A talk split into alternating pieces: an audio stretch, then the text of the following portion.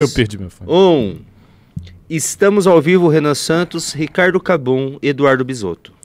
Atenção, estamos ao vivo num programa. Assim, eu fico muito alegre de finalmente termos de volta Bisotto, o trotskista da massa, o homem do cigarro confabulador, o, o torcedor fanista da seleção brasileira que tem certeza absoluta que o Brasil vai vencer a Copa esse ano. Ele não tem a mínima, do, não há assim sequer algum questionamento interno nele sobre a possibilidade de vitória do Brasil na Copa. E um, um nacionalista ferrenho, construtor de pontes entre coisas absolutamente confusas. Nosso adorável Bisoto, que agora tem seu canal no YouTube, que eu estarei lá sexta-feira e vocês vão assistir. Boa noite, Bisotão. Boa noite, Ricardo. Boa Hoje noite. promete. Hoje promete, é isso aí. Inclusive Hoje- trouxe aqui um livro em homenagem ao Bisotto sobre a China aí, o lado dele, que ele é um defensor do Pacto de Xangai, desse tipo de coisa. e vamos conversar sobre isso. Vamos lá. Bom, galera, ah, dia quente aí, é, prisão aí do ministro do Bolsonaro, e eu dei uma passada em casa. Eu sou um desastre. Passei em casa é, para receber umas entregas. Aí eu chego lá, subo, falei, não, vou fazer um cafezinho. Aí eu jogo o pó do café dentro da pia, entupiu a pia. Eu tô com a pia entupida. Tudo Por bem. que você jogou o pó do café É burro, burro. Eu fui, tava, tava desligado, vendo coisas e tal. Bom, peguei o Uber, vim pra cá já irritado. Aí o Uber tá ouvindo Jovem Pan, o cara era um gado. o. Nossa senhora. E aí, o cara não era apenas um gado, né? O cara tava, tipo, assistindo a Pan e ele tava vendo o Flávio Bolsonaro, que estava agora no Pingos nos Is, fazendo uma defesa ferrenha do ministro Milton, Milton, Milton Ribeiro. Ribeiro. é, dizendo que foi um absurdo, tão constrangendo ele. Ele é um senhor. Ah, é porque ele é um- velho. É um né? senhor. Ele pode o- roubar. Aí o Flávio, o o Flávio tava lá Pô, indignado. mas o Lula também é velho, caramba. É. E aí ele ficou falando assim, ah, porque o PT e blá blá blá. Meu, assim, o- aquela cantilena. E aí, Rodrigo Constantino. Não era o Rodrigo, era a. Pô, aquele cara que parece uma jabironga. Qual, qual é o nome dele? É uma jabironga. É, o José Maria Trindade. É. O, a, a- aquela jogadora de vôlei. É. Ô, os caras estão passando pano pro ministro. O cara que recebeu a barra de ouro. Era o homem da barra de ouro, Ricardo. Bisotão. Era um cara daquele escândalo que superfaturava din- eh, dinheiro de, de. Ah! Tá, ops, super- dinheiro de educação era superfaturado, com Bíblia superfaturada. Tô falando desse escândalo. O cara. O cara foi preso agora e estão indo pegar os outros pastores que foram indicados pelo Bolsonaro. Falou, Trate bem, ele, receba eles aí meu nome. O Bolsonaro mandou. E, cara, mas enfim, eu não sei se o programa merece que a gente fique analisando aqui, porque aqui não é a live do antagonista. Uhum. Entendeu? A data eu ficaria lá, ah, tô muito indignado. Beleza. A live do antagonista, o estilão dos caras, os caras têm que fazer essa cobertura. Nós não somos isso. Não tô falando que não é crítica, não. É que, tipo, mano, com certeza na live antagonista você vai ver muita análise disso. Vão pegar detalhes processuais e tal, mano. Eu não nem vi o processo. Entendeu? Nem li, nem li, e eu acho que nem, não é meu papel nisso. Quero saber com vocês, vamos fazer uma primeira uma assembleia aqui.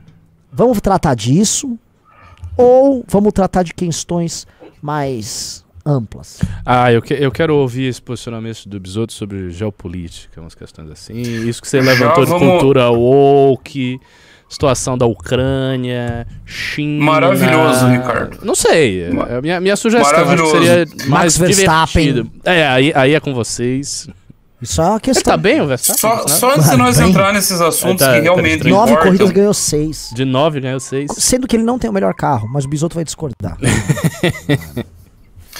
Só antes de nós entrar nas coisas mais sérias, eu gostaria de fazer um registro. Um pouquinho antes de nós começar aqui, eu recebi um- uma mensagem no, no WhatsApp de, uma- de um grande amigo que trabalha aí com consultoria para grandes empresas.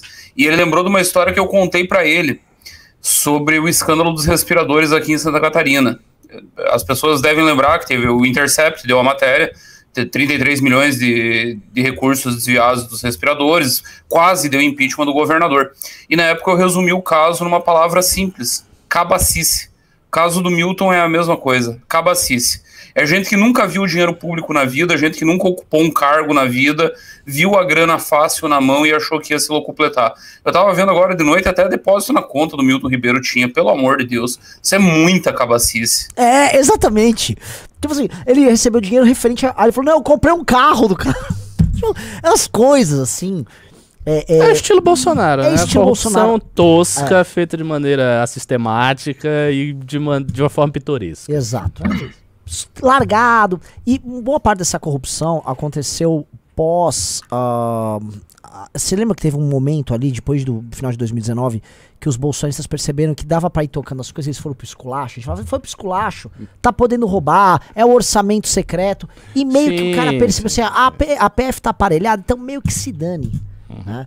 Então a coisa foi por esse caminho aí. Então, assim, antes da gente abrir o leque, vamos fazer uma leitura aqui do Brasil. Bisotão, conta pra nós, né? É, como você tá vendo a questão eleitoral, Lula, Bolsonaro, como você tá vendo o impacto dessas coisas de dia? Porque assim, a gente nem falou de, de greve, né? A greve dos É, caminhoneiros? eu e você não falamos. Não, eu falei com o Beraldo. É, mas assim. Então vamos assim, Bisotão, abre aí, eu, a, gente vai, a gente vai juntando aqui os pontos, porque puta que pariu. Pra mim, me parece que tem um desastre bem grande caindo no colo do Bolsonaro. Aquela recuperação que a gente tava vendo, o Bisoto comentava no Twitter dessa recuperação. Ela parou, as pesquisas, Parou. nenhuma Parou. pesquisa da recuperação, e na verdade tá tendo um aumento da, da rejeição dele novamente. E parece que o homem bateu no teto e, e não vai pra nenhum lugar muito especial agora. Então, bola é tua, Bisotão. Clima de fim de festa, né, Renan? Clima de fim de festa total. O governo acabou o- o- as pesquisas mais recentes. Se nós pegar pesquisa de dois meses para cá, o que se vê é um cenário de primeiro turno. O, todo mundo sabe que Simone Tebet não vai fazer aqueles 2% ali. o- Quem? que os 1% de. Quem é essa pessoa? Não entendi. Simone, aquela moça que faz tweet só para quem conhece ela. Ontem ela fez um tweet se justificando só para quem conhece ela. Ah, Simone, Simone o quê mesmo? É. Tabet. Ela Ah, é, do a irmã do. Antônio. É verdade. É ca- atriz. É do Porta dos Fundos, Ela é né? atriz, é. Ah, tá. Humorista. tá. É por isso que ela falou que ia apoiar o Lula. Exatamente. A Simone Tabet Amaral, um negócio assim. Ah, ela é da educação também. Isso, isso. Ah, tá, tá. Agora eu, eu situei. O Ciro, o, o PDT, os sinais que vêm de dentro do PDT são de fim de, de carreira para o Ciro também. O, aqui em Santa Catarina eles construíram um palanque único com o PT. E por que, que isso é importante? Tipo, Santa Catarina é um Opa. estado quase irrelevante em termos de voto para a eleição nacional. Só que o secretário-geral do PDT é aqui de Santa Catarina, se chama Manuel Dias. É um quadro histórico dos que ficou com a herança do Brizola ali. E opera muito próximo do Carlos Lupe. Então, quando o Manuel Dias faz um palanque aqui no estado que é pro Lula, que é para apoiar o Lula, o PDT está sinalizando. O Ciro não vai ser candidato, ao que tudo indica. É, é outra, outro indicativo que tem. Então, acho que o governo Bolsonaro acabou. Eu recebi hoje de um amigo da PRF, ele me mandou uma mensagem aqui, me chamando a atenção para um detalhe sobre essa prisão do Milton Ribeiro. O Bolsonaro estava tentando reestruturar a carreira. E não rolou, ele não tem grana. Eu vi o Renan falando sobre isso hoje, inclusive, num áudio no Telegram. O, o governo está quebrado, está falido, é um governo sem perspectiva. E aí ele não tem grana para reestruturar a carreira dos delegados e aparentemente teve uma retaliação interna de dentro da PF, dando a resposta: ah, você não vai dar o reajuste que nós queríamos, então agora você começa a aguentar. Quando carreiras de Estado perdem o respeito, acabou. Aconteceu com o PT também no, no final do governo Dilma, ali um monte de gente sendo presa. O, o, o clima é de fim de festa e agora é só esperar até o final do ano para ver o que acontece. O Bolsonaro vai continuar dando as loucuradas dele, falando umas bobagens aleatórias para animar a galera, tentar manter pelo menos o 30% dele e perder a eleição no primeiro turno para o Lula. É esse o cenário que nós temos hoje. Agora, uma pergunta você falou aí. E eu, eu lembro que o último news que a gente fez, você já tinha dito isso também. Que o Ciro iria tirar a candidatura. Você acha, que ele vai tirar a candidatura mesmo? Eu acho que ele vai ser leva tirado, Ricardo. isso? Ele vai ser tirado pelo PDT? Decisão do partido? O, o PDT tem uma conta simples para fazer. A pré-campanha do Ciro já está custando muito caro para eles. Só o João Santana custa 250 mil por mês. Todo o custo de produção, o João Santana não gasta nada com produção. Toda a produção é por conta do PDT. E é uma produção cara. O João Santana não Renan, faz vamos coisa abrir uma, uma empresa de marketing, pelo amor de Deus. muita grana Não, pra errar. o que tá- Os o que caras tá- recebem muita grana pra errar. Isso, isso é maravilhoso. 250 mil pra quê? Pra ficar aí. Foi só 250 mil por mês? Isso é de salário pro João Dele? Santana. Foi É, o jeito que eles acharam de internalizar pro João Santana. É pouco. É, pouco. Bom, pra mim, se eu É que não tá se eu todo tivesse custo, recebendo né, Renan? 250 mil por mês, eu tava bem feliz. Ó, hoje em dia, 250 mil, você não enche um tanque num carro. Quer dizer, 50 mil pra quem tem 400 milhões, né? É. Pô, não, não, mas eu tô- pouco, eu tô falando 250 a realidade, mil. 250 mil reais. Não, pra- é, como um Porque- marketing geral é, pouco. É, é, assim, vou te falar um valor de mercado pra um Uhum. cara disso. É, é até baixo, mas, enfim. É, é, eu entendo um ponto, cara. A, a campanha vai pesando pro partido. Que é isso, todo o aparato, tudo mais. Mas manda, manda ver, manda ver. Então é isso. O, pro PDT não faz mais sentido manter essa pré-candidatura que está atrapalhando o palanque estadual. O, tem local que o PDT prefere estar com o Bolsonaro, por exemplo. Tem regiões, estados que o PDT tem candidato a governador competitivo que pode estar com o Bolsonaro. Em outros casos, por exemplo, do Ceará, que o candidato a governador é do PDT, eles querem estar com o Lula, eles querem um palanque único lá. O Ciro se tornou um elefante na sala. Ele precisa ser tirado. Ele atrapalha, ele custa caro para o partido. É um dinheiro que poderia estar indo para deputados, para senadores, para governadores, e está sendo gasto na campanha do, de um presidenciável sem, sem viabilidade nenhuma e que não agrega nada para ninguém. Vou fazer essa pergunta aqui para vocês dois. Eu olho para o cenário eleitoral e ele apresentava uma estabilidade grande. Tava muito estável. Tá. E, na verdade, mesmo quando o Moro tava lá com seu. Chegou a bater 11, foi caindo para 7, chegou a bater 6. O que a gente viu foi uma estabilidade. O Moro não abalou a dualidade ali dos dois principais candidatos. E ele virou, ficou lá administrando um determinado lixo, nicho e de, determinado lixo, alguns vão, vão concordar. E, e, desapareceu, né? É, eu começo a ver agora, conforme essa crise ela vai crescendo, tomando corpo, que a gente começa a ter os imponderáveis. Por exemplo, tá muito estável pro que tá vindo aí. O que tá vindo aqui, eu fiz um news ontem, foi um news grande, bateu 1.600 pessoas. O Beraldo comentando, assim, o Beraldo tem informações do, do, mercado de petróleo, que a partir de agosto nós podemos ter falta de diesel aqui no Brasil. Uou. Tá? Os preços internacionais estão bombando, estão hum. subindo e vai ter escassez. Ele comenta agora no meio do ano é quando a Europa faz os estoques dela de diesel para se abastecer para o inverno tal. Então o preço vai tum, disparar. É, e o Brasil não se preparou para isso. E o Brasil está muito desprevenido nessa situação. Eu prefiro, assim, ah, não vou contar com, com um apocalipse, nem quero contar com um apocalipse, que falta o dia no Brasil virou guerra. Uhum. A gente não sabe o que vai acontecer no cenário desse, mas assim, alta de preços de combustível e alta nos preços dos alimentos, vocês podem cravar que tá certo pro segundo semestre. Ah, já tá rolando e vai aumentar mais. Exato. Inclusive teve alta hoje no preço da energia elétrica. Pode chegar na, numa eventual bandeira vermelha Tá? É que a gente não tem um inverno agora. Hum. E no Brasil o aumento, a energia ela, você gasta mais pro verão, com ar-condicionado e tal, e tem. Fica, é, tem os picos ali. E tem uma questão de ciclo de chuva e tal. Mas na bandeira vermelha, você vai chegar a 64% de aumento na energia elétrica. Nossa. Entendeu? Assim, as pessoas estão totalmente penalizadas. É, não, é horror. Daqui até o fim do ano é horror e vai haver uma grande pressão por reajustes salariais por parte de todas as categorias inclusive no setor privado. Tá? Uhum. Vai ser todo mundo assim, funcionários de empresa falar, eu preciso de um aumento. Cara, se você me der 300 conto a mais de salário aqui que eu não tô conseguindo suprir o meu pagamento de Renan, Todo mundo vai ter isso. Manda, Bisoto. O, o sindicalismo deveria agradecer o presidente Jair Bolsonaro, né? Nós não falamos de sindicalismo no Brasil, deve fazer uns 15 anos, 20. Vai ressuscitar o sindicalismo no Brasil. Total. Fato, fato. Todo mundo vai precisar fazer assim, porque os funcionários das empresas novamente vão precisar se organizar, vão chegar, por exemplo, um, um call center tem 300 funcionários, nós vamos precisar juntar, ó, não tá dando, não estou conseguindo comer, não tá valendo a pena, vou ter que ficar em casa. Vai ser isso, isso porque é, não é uma mudancinha de preço. Mas eu, deixa eu voltar para a questão eleitoral. O que vai rolar na prática é que com mudanças tão grandes, não é possível que o cenário eleitoral simplesmente permaneça o mesmo. Ou acontece isso, tipo, o Lula vai e já pff, dispara é no primeiro turno. Que, tá, tá, tá ou, e agora eu tô jogando com o imponderável, um desses dois mais loucos que estão aí, eu cito o Pablo Marçal e o Janones, porque eles têm capacidade de diálogo com parcelas grandes de população. Esses caras podem começar a, a surpreender. Não sei se. Eu nem chamo isso aqui de wishful thinking, porque uhum. eu não concordo com as teses de nenhum dos dois. Uhum. Mas eu jogo para vocês aqui. Será que as eleições vão continuar nessa estabilidade no meio do incêndio? Cara, eu, eu não apostaria na chance do Marçal, do Janone surpreender de fato. Porque assim, o que, que é surpreender, né? A gente tem que ter um parâmetro quantitativo disso. Tipo, se a gente olha, o Janones nas melhores pesquisas bateu 2, 3%. Sim.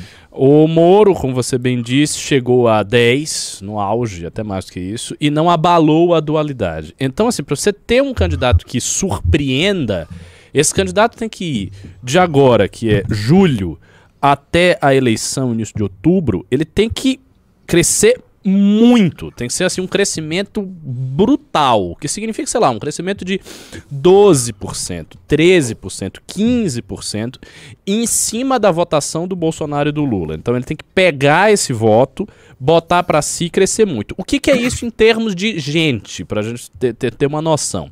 Isso aí é mais ou menos fazer aqui um cálculo rápido e, e grosseiro. 12% do eleitorado é, 100, é 12 milhões de pessoas. É, exatamente, era esse o cálculo. É cerca de 12, 13 milhões de pessoas para dentro votando no cara. Se você mudar a cabeça do voto de 12 milhões de pessoas. Eu não acho que nenhum deles tem alcance suficiente para isso. Eles têm alcance, mas assim, eles têm alcance que para mim já tá quase no teto o que eles podem fazer. Se aumentar isso tudo, cara, teria que ser assim, um fenômeno eu, eu não consigo nem imaginar o que seria uma pré-campanha para um cara sair como o Janones de 2% e pegar 12 milhões de negros para votar nele. Não consigo, não, não, consigo imaginar ele fazendo isso. Não vejo como isso seja possível. O que eu acho que é mais provável é numa situação em que há um aumento excessivo de tudo. Você tem problema no diesel, talvez greve do caminhoneiro, confusão assim generalizada. O que eu acho que deve ocorrer é que o Lula vai subir uns 2, 3 pontos. E se a previsão do Bisotto estiver certa, se o Ciro sair da jogada, aí é quase certo que o Lula ganha no primeiro turno. Porque ele pega boa parte do voto do Ciro, boa parte do voto do Ciro vai para o Lula, já tem matéria sobre isso, estatística sobre isso. Então ele pega boa parte do voto do Ciro. Nessa situação de crise agravante, ele também pega um rescaldo positivo, porque afinal de contas ele é o candidato contra-hegemônico, ele é o cara, é o cara que não está no governo, que diz, ó, oh, tá vendo, o governo tá uma bosta. E aí eu acho que ele ganha no primeiro turno que é um risco terrível para o nosso trabalho, porque uh, o PT nunca ganhou no primeiro turno na eleição presidencial. Isso nunca aconteceu. Então, o PT voltar e ganhar no primeiro turno, nessa eleição polarizada do jeito que está, com um candidato que se identificou perfeitamente com o trabalho da direita e tudo mais, isso é uma vitória triunfal, assim, grotesca, grotesca sobre tudo que aconteceu. Né? E, e, e, tem até a possibilidade, se ele ganhar no primeiro turno, não digo de unificar o país, mas pelo menos de calar a boca da oposição muito fortemente. Porque um, um dos argumentos que vai ser é o seguinte, cara, eu ganhei no primeiro turno, entendeu? Eu tenho legitimidade, eu tô aqui pra desconstituir o que esse idiota fez. Vocês estão aí me enchendo o saco, cala a boca, vão, vão para casa. Estamos né? aqui para construir o Brasil. É, eu, isso para mim é mais provável. Não, não acho que Marçal nem Janones vão para lugar nenhum, não. O que, que você acha, Bidu? Então, vamos por partes, como diria Jack Stripador. Primeiro, eu queria pedir para a galera do chat se eles acham que Renan Santos conseguiria fazer 12 milhões de votos daqui até a eleição para mudar a polarização, acabar com a polarização. Renan presidente, vamos lá, galera. Vocês acham que Renan presidente quebraria a polarização? Mandem aí no chat. O, sobre o Marçal e o, e o Janones, eu não sei porque que o Renan não bota fé. Imagina a junção perfeita entre a pessoa que acorda às 5h45 da manhã para tomar banho gelado e o cara do auxílio emergencial. Tá perfeito, resolveu os problemas do Brasil. É acordar às 5h45 da manhã, sacar seu auxílio emergencial, a, a mãe solteira vai lá e pega seu dinheirinho e tá resolvido o nosso problema, porra. Como é que isso não empolga as massas, Ricardo?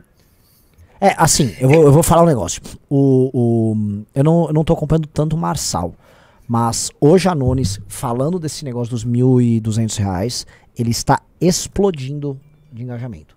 Tá? Porque, assim, no, o, é o famoso farinha pouca meu pirão primeiro. Então, assim, ó, dá pra pagar, dá pra dar um auxílio. Se a mãe solteira, tome-lhe 1.200 reais. Ah, o Renato Batista disse que o Marçal tá fazendo eventos enormes também. Tá. Em qualquer lugar e Não, tem. As duas maiores campanhas hoje. Foto e tal. Um, em, em, rede a do, a do Janones e em, em rua do Marçal. Por isso que eu tô tá, falando. Mas deixa eu te assim... perguntar um negócio, Renan. Dúvida sincera. A do Janones sai do Facebook quando você fala em rede. Facebook. Porque eu não vejo Janones no Twitter e eu não vejo Janones Facebook. no Instagram. Facebook. É só Face, né? Só Facebook. É nicho. É nicho. Não, não dá pra falar que Facebook é nicho porque ele é a maior rede e é a que se comunica, a mais se comunica com os mais pobres. A questão é, tá demonstrado em todas as pesquisas, o eleitor do Janones vota no Lula. Uhum. Entendeu? O cara torce pelo auxílio com o Janones, mas ele vota no Lula. O, o, desafio do, o desafio do Marçal é pegar o evangélico e oferecer pro evangélico uma alternativa ao Bolsonaro. E o desafio do Janones é chegar pra essa mulher, que o público do Janones é mais feminino, e falar: ó, oh, não é o papai Lula. Quem cuida de você mesmo é o Janones. Se esses caras conseguirem fazer isso, eles viram o segundo voto de cada um ali. Sim. Entendeu? É... Eles podem se juntar, fazer uma chapa própria. O correto é. Tô falando aqui com o analista aqui, né? gente? Era eles se juntarem em uma chapa só. Esse era o correto. E eles trabalharem junto, ó, vamos pro pau contra esses caras tal. Que ia ser antissistema, dois comunicadores monstruosos. Eles são, tá? É, enfim, A notícia por si só daria um rebuliço. sim. Juntar os dois. Sim, sim. E aí, enfim, vamos, a gente não saberia como, como o que, que isso ia dar. Só que Só pra, só pra não perder o raciocínio aqui, o, indo na pergunta do, do Ricardo ainda. O ministro Aldo Rebelo ele tem insistido há meses, há mais de ano aí, que para romper a polarização você teria que romper o chamado equilíbrio estratégico. Ele traça um paralelo com a Primeira Guerra Mundial, inclusive, que chegou numa altura lá que as trincheiras se estabeleceram de lado a lado e não avançava metro nenhum. Era meio metro para um lado, meio metro para o outro, e você precisa de um fato novo que rompa esse equilíbrio estratégico. Esse fato novo, o Renan bota um no, no cenário, que é degringolar o cenário econômico, e aí pode se romper o equilíbrio estratégico. Imagina um derretimento do Bolsonaro e o surgimento de uma outra candidatura pela direita.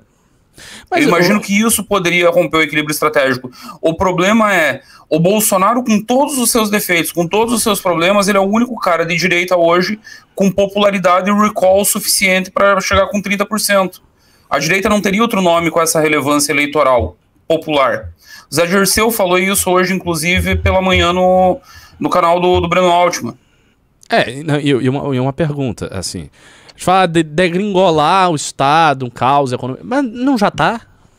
Assim, tipo, É. eu, eu tô vendo, eu vejo essas coisas. Ah, a crise, a crise vai aprofundar.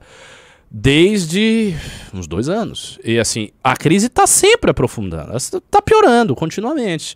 Mas assim, o que eu, eu não vejo é, é um fato, assim, dizer, não, a partir de agora aconteceu uma coisa que é cataclísmica e aí mudou, assim, drasticamente, sabe? Em termos qualitativos. Você tem uma situação aqui e mudou qualitativamente, e daí isso é forte o suficiente pra abalar o voto do Bolsonaro de- maneira significativa. Pra ele perder 10%, 15%. E isso, assim, teria que ser uma coisa muito rápida. Ele teria que perder isso rápido, porque gente, eu tô, volto a dizer, a gente já está no ano eleitoral, a gente está em julho, tem julho, agosto, setembro. Acabou. Três meses.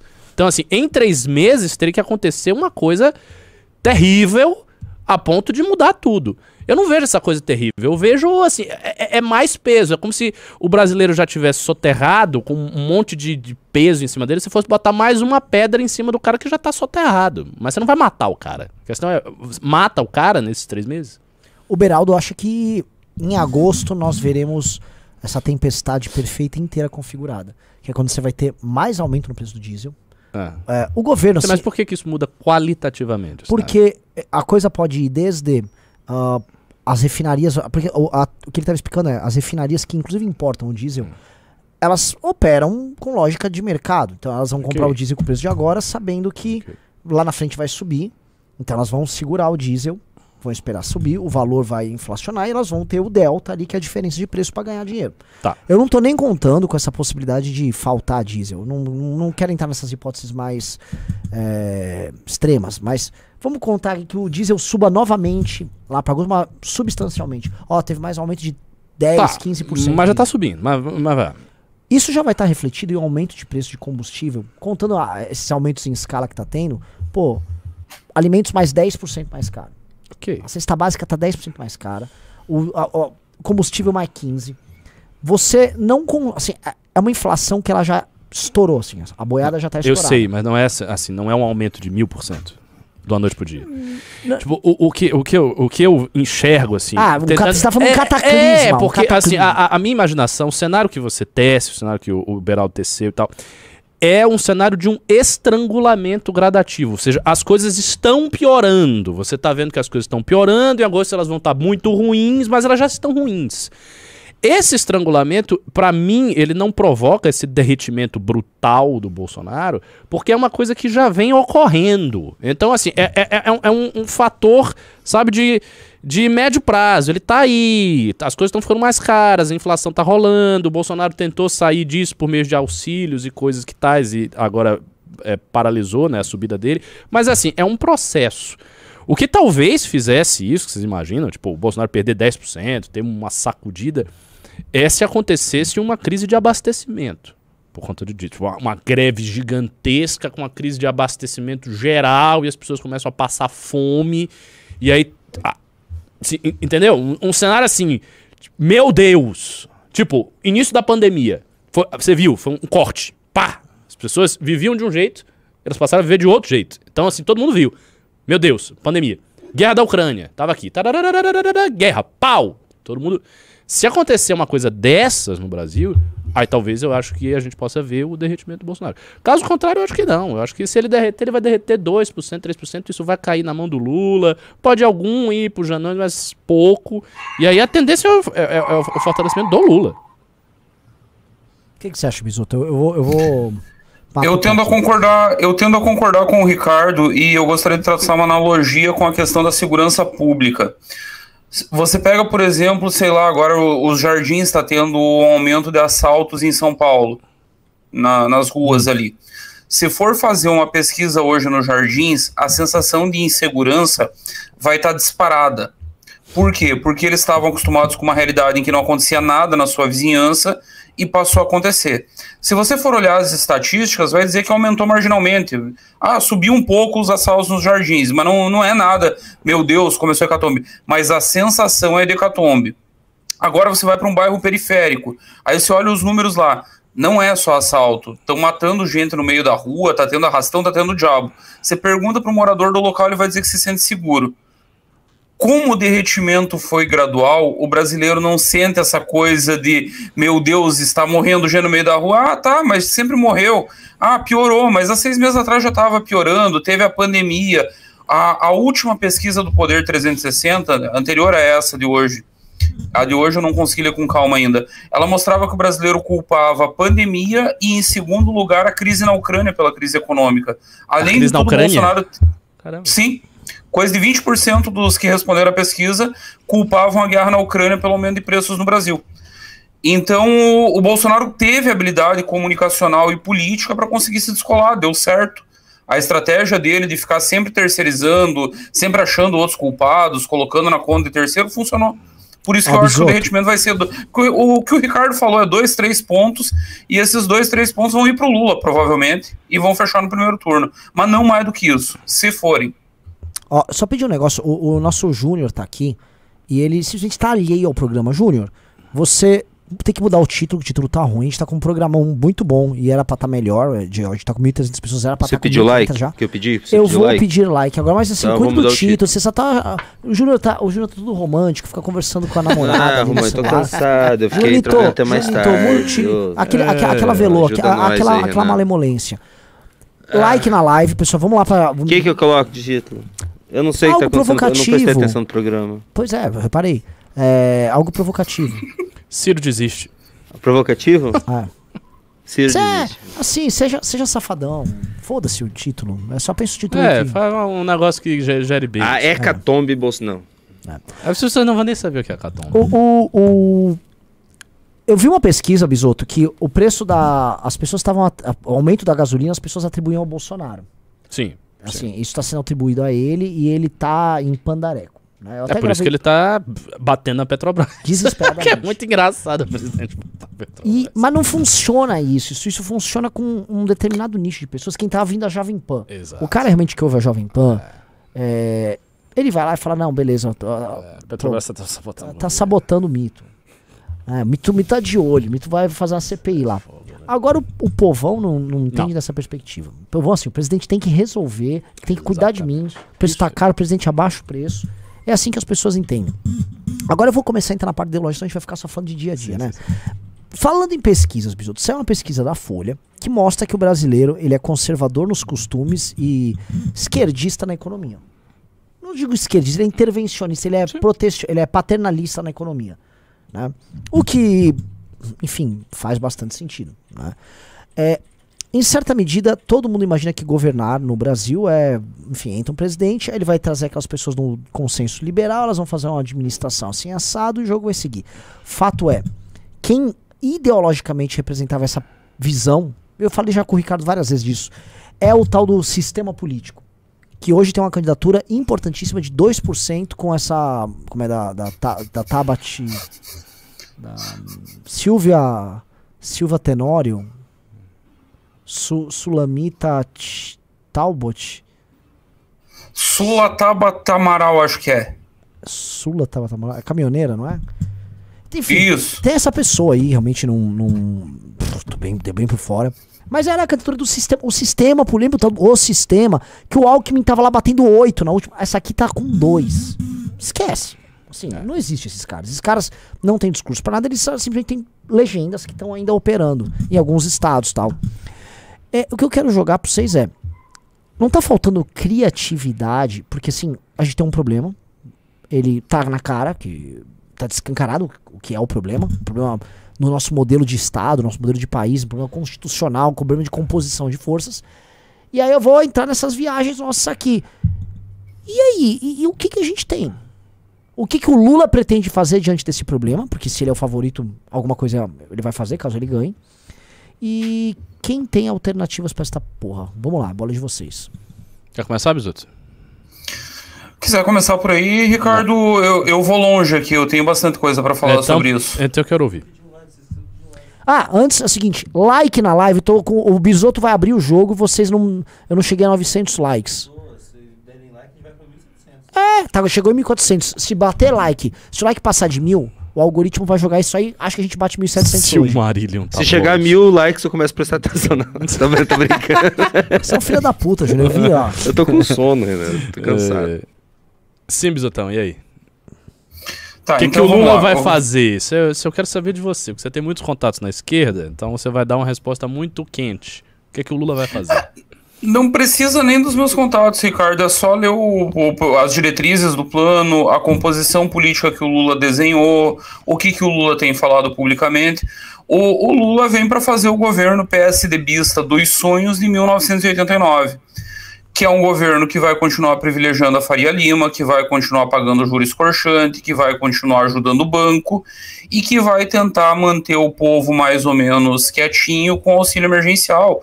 Tá, escri tá escrito isso no plano de governo. Eu, ontem, inclusive, na minha live no, no meu canal, eu falei que o Suplicy fez um papel de ridículo, que ele foi lá fazer aquele, aquele papelão ontem no, no lançamento do plano de governo, reclamando que a proposta dele, a famosa renda universal básica, não tinha sido contemplada. Tá lá, é o ponto 20 do, do plano de governo, se eu não me engano, 20A, e tem explicadinho que eles vão para a renda básica universal. Então, qual que é a receita? Manter o modelo econômico atual, e no modelo econômico atual o Brasil não cresce mais do que 3% ao ano. É isso que nós crescemos desde Como assim 1994. crescer 3% ao ano. Existe isso? Desde 94 a média é essa, Renan. Os últimos anos aí, com Bem pandemia trás, e tal, né? Ah, sim, zerou. bastante tempo atrás. Essa média aí. do- desde O governo 2012. Temer, quando, quando o governo Temer recupera da recessão da Dilma ali, é esse o patamar que a gente atinge. E nós nunca passamos disso. Teve não, um sopro em 2010 que o Lula bota muito dinheiro na economia. Sim. E aí o sete. Brasil cresceu 7. Foi o último suspiro. Depois disso é 3%. Então, o que o Lula vai entregar é 3% Tá, é de 3% crescimento. é muito, Bisoto. Acho que é, é, é bem menos do que 3%, viu? É, o Júnior Pizarro, É, eu não pi- duvido, pior. Renan, porque o cenário hoje é muito pior do que era. É muito Os fundamentos degringolaram. A industrialização no Brasil hoje ela é menor do que era pré-Getúlio em 30. O Getúlio fez uma revolução cuja bandeira era industrializar o país. E ao final industrializou. Com ditadura, com o diabo, mas industrializou. Nós voltamos para trás de 30. Nós temos menos indústrias hoje no Brasil do que nós tínhamos em 30, em 19 1930, 100 anos atrás. Então a situação é demoníaca. E a receita do Lula é a mesma de sempre, é um governo tucano de 89. É um governo ah, tucano de agora eu vou 90. jogar a pergunta pra você. É, que você eu tá me vou. falando Eu acho que é não. que o Lula não vai fazer um, um governo de esquerda. Eu também não acho. Eu acho que uma das primeiras coisas que o Lula vai fazer é derrubar as reformas que foram feitas pelo Temer. Acho que ele vai passar um, trator em cima disso. Então vai cair teto de gastos oficialmente, vai cair trabalhista oficialmente, vai cair tudo. Essas reformas todas para mim vão pro saco, porque elas não atendem mais, né? Não resolveram a questão, o contexto tá aí. Acho que ele pode, de uma maneira muito imprevisível, mas que de alguma. Porque ah, eu li também aquelas diretrizes do programa do PT. Essas diretrizes são sempre todas escritas num, num estilo muito vago e. Sabe? na- Nada é bem definido. O cara fala que "Eh, vamos aqui, alternativa ao consenso neoliberal, aí bota lá umas coisas. vagas, fala aqui que tem- temos que proteger os indígenas, questão das mulheres, não- mas nunca é uma coisa muito substantiva. Eu acho que as reformas caem, dou isso como certo. Acho que ele pode, o Lula, surpreender muita gente adaptando partes do programa do próprio Ciro. por que pareça. E acho que a relação dele com as forças de mercado e tudo mais vai ser uma relação bem mais tensa do que nos governos pe- petistas anteriores. Até porque eu acho que o PT vai chegar de cara com uma pressão da esquerda, de cara com uma pressão do eleitorado, porque as pessoas vão querer que as coisas melhorem, né? porque tá tudo uma bosta. E o PT, eu acho que o PT vai ser mais imaginativo do que ele já foi. Ele Eu- tem, ele tem um, um momento pra fazer isso, porque os próprios consensos que vigoravam antes caíram todos. Então o PT tá É o que eu acho. O, o, o, o Bisoto, você olha a Faria Lima hoje. A Faria Lima ficava empolgada com o Guedes no começo. Depois ela ficou simplesmente segurando uma bandeira do Guedes pra enganar os outros. E hoje ela simplesmente não tem bandeira nenhuma. A Faria Lima. O fato da Faria Lima não opinar sobre nada, e esse é, esse é- isso é uma novidade. E não tem voto. Exato. É, a Faria Lima é o novo Simone Tebet. Por exemplo, ah, era muito não, é importante falar com a política, é importante É. Foda-se! Tipo, foda-se a Faria Lima. O Paulo Bolsonaro falou: foda-se vocês aí, eu vou congelar preço, eu vou dar subsídio. E aí a Faria Lima, foda-se, fica lá, vai Torinho e pau no cu. Essa foi a sacada. O Bolsonaro abriu uma, tantas portas. A verdade é que o Bolsonaro abriu tantas portas sobre consensos falsos que tinha no Brasil, que pro PT tá uma maravilha, porque o PT. Ah, eu posso nomear o PGR sem ser lista tríplice? Tá aí, eu posso. Ah. Ah, eu posso interferir na PF e falar: olha, agora essa aqui é a minha PF, que é uma PF melhor. Pode. Ah, o Lula agora pode falar: ô, Faria Lima, ó, vai, fi- vai se fuder. Pode. Porque pode, sacou? Na XP ia fazer uma pesquisa que era Rui Bolsonaro, o Flávio Bolsonaro falou: não. Ah. Foda-se. O Bolsonaro foi uma espécie de quebra de tabus, É. sabe? Você tem aqueles vários tabus. Não, isso, veja bem, isso aqui é o... li- Ele quebrou tudo. Ele foi Tudo. quebrando os tabus, agora não tem mais tabu nenhum. Não tem tabu. E assim, quem liga pra opinião dos mercados, a verdade é o seguinte: os mercados se adaptam ao discurso e eles vão fazendo o que precisa ser feito. A bolsa subiu recentemente, não estava acompanhando mais os movimentos do governo. É, é- o game é outro. Eu acho que caíram certas máscaras que as pessoas ficavam se iludindo. Na época, por exemplo, da transição do Temer, tinha-se muito isso. Inclusive aqui, a- gente ficar muito atento, e o jornalismo econômico ainda fica. né? Não, o resultado disso não, no mercado, o resultado disso nas bolsas, porque a bolsa subiu, porque a bolsa desceu, por causa do risco Brasil, não sei o que, não sei o que, não sei o que. Só que o que se percebeu nos anos de Bolsonaro é esse mercado ele está descolado da realidade, muito descolado. Sim. Então, assim, pode acontecer ou pode não acontecer, a vida das pessoas não será afetada desse jeito. E eu acho que é, assim, faz sentido pro PT contornar este consenso e ir diretamente pro eleitorado. Porque tem quem tá colocando o PT de volta é o eleitorado. Não é dizer, ah, são os grandes empresários. Ah, tudo bem, eles estão com o PT. Mas quem tá colocando o Lula de volta é o eleitorado. É a massa, é a nostalgia dos tempos Sim. petistas. O PT não, não está devendo muito a ninguém. Ele não está devendo muito a banqueiro, não está devendo muito a mercado, não está devendo muito a ninguém. Ele está voltando por, por causa do Bolsonaro. Pela incompetência do Bolsonaro e pelo eleitor, eleitorado nostálgico. Então eu acho que ele tem margem de manobra para dar um contorno e fazer um governo mais esquerda. E a América Latina ainda, é toda de esquerda, de cima a baixo. Fazer uma pergunta agora, agora, por isso que a gente vai chegar na questão geopolítica. Se o PT chega, o Lula fala, ó, foda-se essas coisas aí. A gente vai fazendo o que dá. Você tá imitando cada vez melhor, Lu. É, aí chega e chama a China pro rolê. Inclusive tá com um livro aqui sobre isso, ó. Chama, ô China, é o seguinte, virei teu parceiro estratégico geopolítico, igual a Argentina fez. Que a Argentina foi lá e, e, né, ficou de quatro pra China e cuida de mim, me dê papai.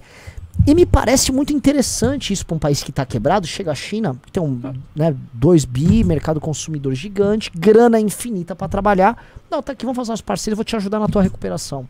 E aí?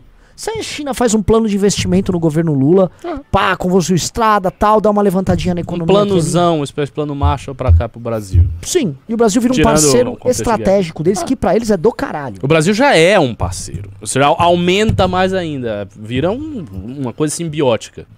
Eles poderiam tô fazer. A China tem uma puta relação com o governo Bolsonaro. Relação íntima, eu diria quase. É muito boa a relação diplomática entre China e bolsonarismo. E governo Bolsonaro não é ruim. Especialmente depois que o idiota do Ernesto Araújo saiu. Tem encontro entre empresários. O Mourão é um interlocutor preferencial chinês desde o início do governo. Já teve missão lá, já teve missão de lá para cá. Pela primeira vez na história veio o ministro da Defesa chinês, que ele não costuma cumprir esse tipo de agenda. é, é um cargo muito alto lá no Partido Comunista Chinês, ele esteve no Brasil. Se a China faz isso, Renan, eu vou escrever livros no futuro sobre como que iniciou o período de 100 anos do, no poder do, do PT. É simples, eles não saem mais. É, é, é, é simples assim. Pô, vocês ficam dando ideia, cara. Isso que é o pior.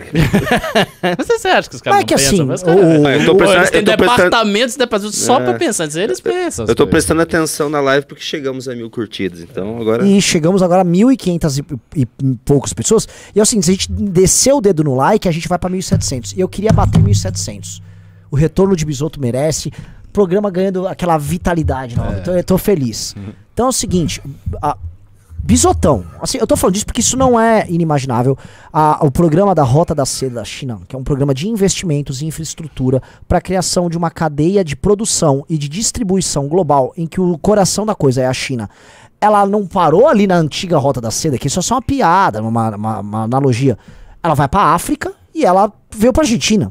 E pode muito bem chegar aqui. Também acho. Entendeu? Sim. E, e assim, o Brasil, não, não- olha, o Brasil que é um exportador de commodity, num período em que a gente vai ter uma crise sobre commodities, grãos, minério de ferro e energia, puta de um parceiro estratégico, puta de um parceiro. Então assim, um E num tá- contexto em que os Estados Unidos são governados por um velho gagá senil que aparece em público caindo da bicicleta, meio bêbado, que cumprimenta o vácuo em evento oficial. é verdade. É um sinal claro, é aqueles sinais claros de decadência de impérios. Quando a liderança começa a ficar um negócio ridícula, e no caso dos Estados Unidos é isso que eles vivem no momento, é um líder ridículo. É. É. É um líder muito fraco. É muito, muito fraco. O Aldo Assim, ele tem uma tese interessante, o Aldo Rebelo ele tem uma tese muito legal. Eu ainda quero aprofundar essa tese com ele, porque eu só foi numa única entrevista que eu fiz com ele ainda no programa Grande Verdade, ele diz o seguinte: para sistemas funcionais você precisa de duas características na escolha da liderança. Primeiro, a democracia como forma das pessoas optar, e num segundo plano, a seleção. Ele defende que no Ocidente nós nos focamos demais no direito das pessoas optarem e esquecemos da seleção. A China faz o exato oposto. Nenhum idiota é secretário-geral do Partido Comunista Chinês. O cara começa num cantão lá na puta que pariu da China, ele tem que estudar nas melhores universidades, ele tem que entregar resultado no cantão da puta que pariu, daí ele vai subindo de cargo, vai subindo, vai subindo, até que ele chegue no- na Secretaria-Geral do PC. Aqui no Ocidente a gente foi para um outro caminho, que é um concurso de popularidade, em essência, uma eleição. Ela não é sobre outra coisa, é sobre isso. É quem que é mais popular, não é quem está mais preparado, quem tem mais resultado, é a popularidade. E aí você vai criando crises, é a crise que o Ocidente atravessa no momento, é uma crise de líderes que são escolhidos na base do- do- da popularidade pura e simples e sem seleção nenhuma, sem critério algum. Eu concordo. Eu concordo. E agora com redes sociais, progressismo, todas essas coisas misturando, a democracia fica cada vez mais distante da, do caráter funcional que ela tem que ter.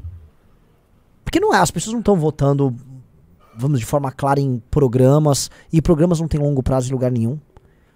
Por exemplo, a política externa do Trump era uma, a do Biden é completamente outra. Estou falando de uma democracia séria nos Estados Unidos. Se eu vou falar do Brasil ainda, né? O Bolsonaro, ele ficou dando indireta no Biden. Inclusive, ele falou que a eleição do Biden foi fraudulenta. e ele era um Falou, cara falou. pró-Trump. E agora não. Então, e sabe, a coisa completamente caótica. É. Né? Ricardão, e aí? Joga aí, que eu, eu- agora que o papo começa a ficar interessante. Eu vou ficar jogando várias coisas pra cima de vocês. Então, vamos lá. É, bom, eu tô lendo esse livro. Batemos fazer uma- 1.600, dedo no like! Fazer uma propaganda desse livro aqui é o seguinte: é, o título é A China Venceu, Kishore Mahbubani. Esse cara, ele foi ministro, ministro não, ele trabalhou no Ministério das Relações Exteriores de Singapura e conhece bem é, a estrutura interna da China, dos Estados Unidos, anda em, em tudo que é lugar, enfim, é um cara bem informado. E aí ele escreve esse livro sobre as estratégias que a China está adotando como possível grande potência número um no futuro, quais as pressuposições dos Estados Unidos estão erradas, tal, tal, tal, tal, tal. Uma das coisas que ele coloca aqui é que hoje a China tem, em termos de parcerias comerciais, tá, importação, exportação, uma abrangência maior do que a dos próprios Estados Unidos. Então a gente está falando de um país que comercializa com mais países no mundo do que a América já hoje. O Brasil, bem sabemos, é um dos membros signatários do BRICS. né, que é um grupo econômico de parceria geoestratégica, com Rússia, Índia, China está lá no BRICS. Então você tem esse dado. O PT é um partido que, querendo ou não, é um partido que tem uma orientação de esquerda e a China idem. O Brasil já é, já é um cliente preferencial da China. O Brasil exporta muito para a China. Muito da exportação de commodities do Brasil já é para a China. O Brasil também é, quarto ponto, o maior país, tanto em termos econômicos quanto em termos territoriais, da América do Sul. Disparadamente o Brasil é o maior, portanto é o líder estratégico natural da América do Sul. Isso é um fato dado. Quarto ponto. Quinto ponto. A China já fez essa aproximação com a Argentina. Sexto ponto. A América Latina está passando, isso é um fato, por uma onda de governos de esquerda que estão retomando o poder. Isso aconteceu no Peru, isso aconteceu na Bolívia, isso aconteceu no Chile, isso aconteceu agora na Colômbia, portanto, isso é uma tendência clara do continente nesse momento dos governos de esquerda retomarem o poder que eles perderam. Ou seja, houve vários projetos de direita alinhados com liberais, conservadores e tal, que não tiveram uma, uma consistência suficiente. Esses projetos eles foram dissolvidos, diluídos, e a esquerda retomou posições de presidência em diversos países. Considerando esses seis pontos que eu levantei aqui, me parece muito natural que haja o que o Renan está falando essa convergência. Sabe? Tudo aponta para isso. Tudo aponta para isso. A necessidade brasileira aponta para isso. Todos esses pontos que eu levantei apontam para isso. Então por que, que, isso não aconteceria? Eu acho que a tendência é que aconteça sim. E por isso que eu comecei a estudar esta merda aqui. Nem gosto do assunto, mas eu estou estudando por causa disso. Eu acho que a China vem sim para a América Latina, vai ter um peso forte aqui, vai fazer as alianças necessárias. O Brasil vai querer se beneficiar disso. E no fim ao cabo, para a população não importa como. Botou comida no prato, diminuiu o preço das coisas, está tudo certo. Se isso implicar você vender o país para potência estrangeira, ele vai. Se as pessoas não querem saber, elas querem que resolva o problema delas. Então acho que o PT vai fazer isso, para mim, de início. Ele vai chegar no governo, a primeira coisa vai ser desmontar as reformas, buscar uma parceria bem mais forte com a China e tentar resolver o problema de inflação e tal do Brasil. É isso que ele vai fazer de cara. Chegou no governo, ele vai fazer exatamente isso. E não acho que ele esteja nem um pouco constrangido por esses consensos antigos que caíram, que todo mundo está vendo que caiu, que a esquerda está vendo que caiu, todo mundo fala que caiu. Então por que, que ele vai estar preso a isso aí? Não vai, não vai. Para mim é, é, é, isso aí que vai ocorrer. Entendeu? E se a gente tiver um espaço de luta nesse processo, o espaço vai ser o seguinte: vai ser tentar pegar o voto do Bolsonaro, essa é a coisa mais importante da vida para o MBL. Assim, tem que ser, tipo, prioridade zero a partir de 2023. O Lula ganhou, nós temos que pegar o voto bolsonarista. Pegar as pessoas que estão com o Bolsonaro, esperar o Bolsonaro se dissolver com o tempo e pegar tudo isso para a gente. Tem que ser assim, prioridade zero. Bisotão, bola é tua. Eu acho que um bom jeito para atrair essa, esse público. o cara disse que eu vou acabar Bolsonaro... sendo ministro do Lula. Não, não, obrigado. um bom jeito de atrair esse público bolsonarista, Ricardo, um, um, bom jeito de a gente começar essa conversa é entender o que, que mobiliza, o que, que mantém o Bolsonaro vivo ainda. A pauta moral, por exemplo, tem mantido ele vivo. Ah. O wokeismo de esquerda tem mantido o Bolsonaro vivo. Ah, essa cultura woke, imbecil, absurda, ela tem mantido o Bolsonaro de pé. Então nós temos que entrar na questão moral. Eu Concordo. acho que segundo, o segundo ponto muito importante que nós temos que adotar o quanto antes é a defesa da questão nacional. É, concordo com você quando você diz que o brasileiro médio não se importa se vender o país e garantir a comida na mesa. Faz 40, 50 anos que o Brasil não tem um projeto de desenvolvimento, um projeto de expressão de poder, de, de, de poder no exterior, de, de, um monte de coisa. Então, perdeu-se a, a questão nacional. Mas você vê que ainda há essa demanda no eleitorado quando o bolsonarismo consegue trabalhar muito bem com símbolos nacionais. Sim. Bandeirinha, verde e amarelo. Ele foi na estética. É um nacionalismo fake, nós sabemos. Isso fica claro quando o cara vai lá bater continência para a bandeira americana, quando o cara se apaixona por qualquer presidente americano que ele conhece. É um nacionalismo hiperfake. Vende patrimônio estratégico sem sentido nenhum na, na bacia das almas, a, a, toque de caixa, não se preocupa com plano de longo prazo. Então, acho que são duas coisas. É nós nos apropriarmos da pauta moral, da pauta de costumes e, e fazer cada vez mais esse combate à cultura woke. E o segundo ponto é ter um projeto de Brasil é dizer, não, legal, nós podemos até nos aliar estrategicamente com a China, não tem problema de fazer negócios. Eu já diria Deng Xiaoping. Não importa a cor do gato desde que ele casse ratos. Agora, nós não vamos vender o país, nós não vamos abrir as pernas, nós não vamos entregar o Brasil nem para a China, nem para os Estados Unidos, nem para filha da puta nenhum. Nós temos um projeto de Brasil. Nós somos brasileiros e temos um projeto de Brasil. Acho que passa muito por isso.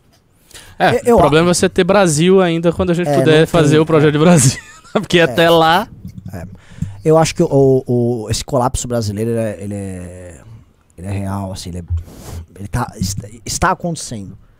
Os ingredientes estão todos aí. O Beraldo, falei, Beraldo, o que, que o Lula pode fazer para evitar a bomba estourando no colo dele caso ele ganhe, né? Ele falou, não, o Lula vai aumentar os juros pra caralho. Aí seria o Lula fazendo 2003, uhum. assumindo o governo 2003.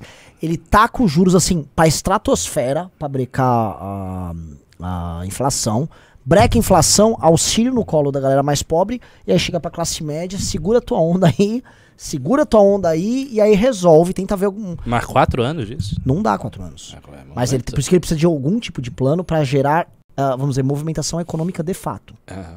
Sim. Sim. Uh, o, o que eu acho assim, se, a, se, se as pessoas mais pobres elas já não estão produzindo elas já não estão produtivas. Não. E a coisa ficou assim, a coisa tá escancarada. É do Bolsonaro ao Janones, passando pelo Lula e pelo Ciro, todo mundo tá falando que vai dar auxílio, sacou? Está Antes me tinha, ah, o Bolsa Família, era uma polêmica. Hoje é o seguinte, é se é mil reais o valor, se é mãe solteira, se é caminhoneiro. O lance é todo mundo quer grana. E virou, toma grana, toma grana, toma grana. E, cara, quando você abre essa porteira é difícil voltar. É. Exatamente. Então, assim, se dá uma grana e parar a inflação, e aquela grana que ele deu no mês, daqui três meses é a mesma grana, eu acho que ele começa a resolver com o eleitorado dele. Sim. Só que você estrangulou a economia. Sim. E aí, como resolve a economia estrangulada? E outra coisa, não só a economia estrangulada. Você, aumentando a taxa de juros, você vai fazer com que o pagamento e a rolagem da dívida externa seja um horror. A capacidade orçamentária do governo, ela destrói. Para isso, fim do teto de gastos. Fim do teto de gastos. Precisa. Acaba com o teto de gastos. O teto de gastos vai acabar. É, na prática acabou, mas ele tem que acabar. Mesmo. E aí. E já é um consenso acabar com o teto de gastos é, em Brasília, é um consenso, da direita à esquerda é consensual. Se você perguntar hoje na Câmara quem que vai defender teto de gastos, se reunir 30 parlamentares defendendo é. o teto é muito. É. Então, uh, assim, ele conseguiria talvez resolver um, parcialmente com o eleitorado dele às custas de uma sangria mortal na classe média. Mortal. Entendeu? Então. É, assim. Eu vejo esse cenário como muito positivo. Não para o Brasil, obviamente, mas para a gente. É, esse, esse é um bom cenário para o MBL. Porque é o cenário de morte da classe média, mais ainda. Então, assim, as pessoas vão ficar muito putas. Porque essa classe média já está, em parte, votando no Bolsonaro. Sim. Então já não.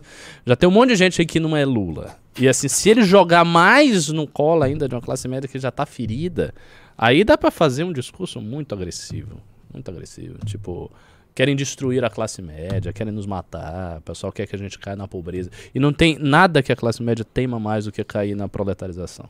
Sim. Desde, desde, desde, o século XIX, Marx já fazia essa análise. A classe média tem medo de cair na pobreza.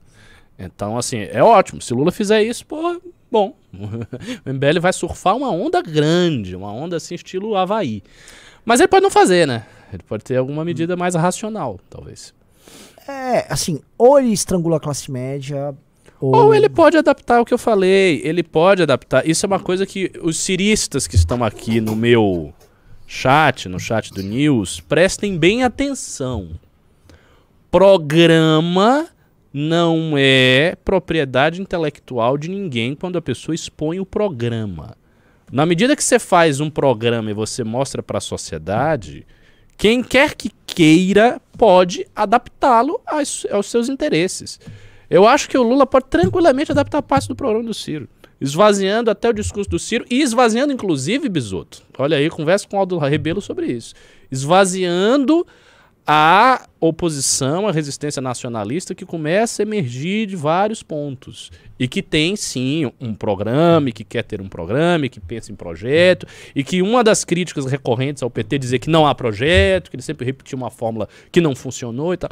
Eu acho que o PT pode olhar essa situação, pegar algumas coisas e começar a adaptar. Inclusive se blindando de críticas. Porque ele diz, não, mas parte desse projeto aqui eu adaptei. O PT tem projeto sim, cala a boca. né? Até que Por que PT não? fala, quantas correntes do PT não tiveram elementos no várias. Ciro? Ele Então, pode, ele pode pegar de volta algumas coisas. É porque a gente sempre. A gente tá na cabeça com, com essa coisa. É, o- o- a dificuldade de determinar essa, essa análise é. O PT vai buscar um rompimento com a própria prática do partido de 2003 a 2014 ou não? Essa é a pergunta. Ele vai romper com isso? Porque assim, o PT reforçou certas balizas do consenso. E o PT seguiu e fez justamente essa estratégia. Produtividade não aumentou e tal, mas o que ele fez? Distribuição de renda, surfou na commodity, foi, teve um crescimento. Ele, ele já fez isso. O PT já fez isso. E acabou mal. E as pessoas estão vendo que acabou mal. Aí a, a nossa questão é: o PT vai recalchutar essa fórmula, ele vai fazer a mesma coisa, empurrando com a barriga mais um ano, dois anos, três anos, para ficar bem com o eleitorado dele, sufocando a classe média e mantendo esses problemas? Eu não sei, eu acho que é uma estratégia um, um- um tanto quanto é, burra e de curto prazo. Se o PT fizer isso, a tendência é que daqui a quatro anos o PT não ganhe eleição de novo. Sim. Ele não vai conseguir Tem, tem fazer uma outra, isso mais por tem uma 16. outra pergunta que Como é nós não possível? estamos nos fazendo aqui. E essa pergunta ela é tão subjetiva que, na verdade, nós nem deveríamos nos fazer. Vamos lá. Ah. Eu tenho 36 anos. O Ricardo tá com seus 35, 36 também. O Renan tem 52, 53, algo assim. por aí. E o Lula tem 77, 76, vai fazer 77 na posse do governo. O Lula tá voltando com tesão de governar, no tesão assim do vou ser herói, vou fazer a obra-prima da minha vida no Eu também acho. músculo É dela, a vibe, a vibe dele é essa. Ou vou chegar para limpar minha imagem, vou deixar o Alckmin tocar essa bosta, vou ficar viajando no mundo, vou dar discurso na ONU, no parlamento alemão, no parlamento francês, na puta que pariu, e não tô nem aí para governo. O Alckmin que se vire, daqui quatro anos eu volto e digo: não, deu, obrigado, sou um homem inocente, provei, voltei nos braços do povo, o povo me ama, agora eu vou para casa descansar. A questão, Bisoto, é que eu não sei se ele tem esta segunda opção. Porque, porque veja só, isso, ele vai ganhar. O Lula, o Lula, se ganhar, vamos botar sempre hipótese. Se o Lula ganhar, ele ganha, claramente, como uma esperança ao governo Bolsonaro, por conta de tudo que está acontecendo, e com um gigantesco sentimento de nostalgia por parte do povo do que foi a era Lula lá atrás. Então ele ganha com isso. Esse, esse é o capital dele e mais do que dele. Esse é o capital nacional do PT. O PT tem como capital nacional isso que eu estou descrevendo. Se ele não faz nada e ele deixa, ah, toca aí, vai, vou viajar, ele perde isso. Porque vocês me falaram, na época do Lula o Brasil chegou a crescer 7%. Havia alguma coisa que foi entregue. Ah, depois se desconstituiu. Sim, mas houve um momento que as pessoas entregaram. Ele sempre, o PT sempre repete isso. Construíram não sei quantas universidades, fizemos o ProUni, fizemos não sei o que, fizemos não sei o que, o Brasil foi isso, tiramos 30 milhões da pobreza, pau, Nordeste. Então ele tem algo a dizer, não, fizemos isto aqui. Se o cara entra de volta e ele não faz porra nenhuma, o capital político do PT, em termos nacionais, acaba. Então o partido, o partido morre. Então eu não acho que ele tem essa segunda opção. Eu acho que ele tem que fazer algo. Ele vai ser forçado a fazer algo. A não ser que ele queira realmente um suicídio político. Porque aí, assim, em quatro anos o PT morreu nacionalmente. Ó, eu vou pra uma parte que o Beraldo gosta. Beraldo, Bisoto gosta. É, eu já comentei com o Ricardo em outros programas, mas é, é- enfim, não é novidade porque a gente já falou aqui. Eu converso com gente dos partidões aí, os antrora partidões. MDB, União, PSDB e tal. E eles estavam com o pé bem colocado na canoa do Lula. E eles viram como tá o Lula e eles pularam fora da canoa do Lula. o- o- o- os nomes que iam fazer uma grande composição, esse grande acordo nacional pro Lula governar com o outrora mainstream político, porque eles ainda têm uma arrogância de falar que eles são o mainstream e o Lira não. Sim, sim. né? Não é mais isso. Esses caras não são mais mainstream de piroca nenhuma. Mas eles querem voltar, porque eles acham que eles são a elite política, que eles têm uma capacidade de governança e eles e gostariam de governar com o Lula. Aí eles chegaram no Lula e eles viram coisas assustadoras. Disse que o Bisotto deve saber mais. O- a forma como houve o afastamento do Franklin Martins foi extremamente traumática. Foi um negócio horroroso ali, as tretas internas. A interferência da Janja na campanha é uma coisa horrorosa. Eles não conseguem fazer reuniões com o Lula que a Janja não esteja presente e não opine. Né? E a coisa começa. a- Então todo mundo assustou e saíram fora. E aí eles botaram o pé pra fora da canoa do Lula e essas pessoas ficaram assustadas. Porque o Lula que eles estão vendo ali não é o mesmo Lula que eles conheciam. E não é que o Lula virou a Dilma, que é tipo aquele petista que não conversa com ninguém. O Lula tá, tá acho que naquela, naquele tesão do velho, vou fazer meu último. Vou, vou fazer minha obra agora. I will paint my masterpiece. Ele vai pintar a obra-prima dele na cabeça dele. Talvez, pô, e se eu não precisar fazer tanta conciliação? E se eu não precisar fazer. E se eu fazer o que a gente acredita aqui um pouco? e se eu falar com essa juventude que tá mesmo. Porque o Lula é vaidoso pra um caralho. Amado pra juventude, jovem fica lá bajulando é. o velho. Ele nunca O foi tão jovem amado. precisa acabar, pelo amor de Deus, o jovem precisa acabar. É. E aí o Lula vai. E ele tá, ó, estamos em quase 1.700. Gente, A dedo no like chegou, pra chegar a gente 700. chegou a bater 1.700 que eu de novo, viu? Ah, é? É. Então puta que pariu, dedo no like, seus filha da puta. é, caralho, vamos lá, eu quero 1.700 hoje, eu quero voltar pra falar É. 1.700. E aí, ó, o, o- esse Lula que tá com o tesão de 30, que tá de ju- óculos Juliette, porque a, a juventude... Ele já bateu quase 60% de intenção de voto entre 16 e 24 anos, cara. Isso é assustador. O Lula, ele tá, assim, traulitando com o jovem. Então, meu velho, o que que ele tem a perder? Se, Assim, se ele não tem Vamos sonhar de novo. Ó, vamos- Aí, vem, aí vem aquelas bandeiras da esquerda. Vamos Isso. pensar o diferente. E Isso. vai, o cara vai no diferente, vai. Sonho que você sonha só é só um sonho, sonho que Já sonha tá fazendo- realidade. fa- fazer o consenso já tá uma merda. Então tá diferente, caralho. Vai. O consenso acabou. O consenso é Faria Lima que ninguém dá bola. E o consenso é a, a porra do, do. É o MDB? Da, da Silvia Toblerone? Vai se fuder. Quem é essa mulher, velho? Eu só vi ela falar uma vez, ela falou contra a cassação do Arthur. Ela falou da cassação do Arthur. Que ela, que ela, que ela se foda com essa terceira via do, de cu, de rola aí, de- desses caras, né? E, e aí? Ele não precisa, ele pode tentar. So- vamos sonhar o sonho junto. Sonho que Você fala isso, você fala isso porque você é chefe desse cartel que alicia jovens. O MBL é uma organização muito perigosa, e por isso que o Arthur foi caçado. Se perdeu a dimensão da cassação. Não tem nada a ver com o que ele falou, que não é crime, não tem nada a ver com o que ele fez, porque ele não cometeu crime nenhum. É, tem a ver com o MBL ser uma é um cartel, né? Aquela uma outra louca falou que A Valéria Bolsonaro. Valéria Bolsonaro. Falou que o MBL é um cartel. É um cartel que muito influencia a perigoso, juventude. né? Porque tinha E- pessoas defendendo o Arthur lá no dia da cassação. Olha Pode só isso. que absurdo, um grupo Jovens. político que tem militantes que defendem seus líderes. É, um É, troço jovens chocante, eu fico super perplexo. E a, a, a, Valéria melhor- Bolsonaro. a Valéria Bolsonaro. E a parte Nada mais engraçada, assim, que os caras no pânico, eles são obrigados a sempre falar, não, o Belly acabou, o Belly já era. Aí ela, ela fez lá, não, não acabou não, eles são perigosíssimos, é um cartel terrível. Teve a cassação lá, centenas de jovens. tipo, o Bermiro, tipo, porra, meu. Maravilhoso. acabou, é perigoso. É. Mas eu acho que o Bisoto discorda da gente. Eu, eu acho que você pensa que o Lula vai, o PT vai fazer um Não só mais Bisoto, como o né? movimento liberal brasileiro também. Ó, com quem que você tá do lado, é Bisoto? Não, pelo amor de Deus, não, não, me, não adianta me empurrar pro movimento liberal brasileiro que pra lá eu não vou, não adianta. Nossa, hoje é um Vocês dia bom podem- pro pessoal mandar é, pimba sobre o novo. Perguntas sobre o novo pro, pro, pro Renan e pro, pro Ah, Bisoto. Hoje vai ser delícia. lindo, cara. Nossa senhora.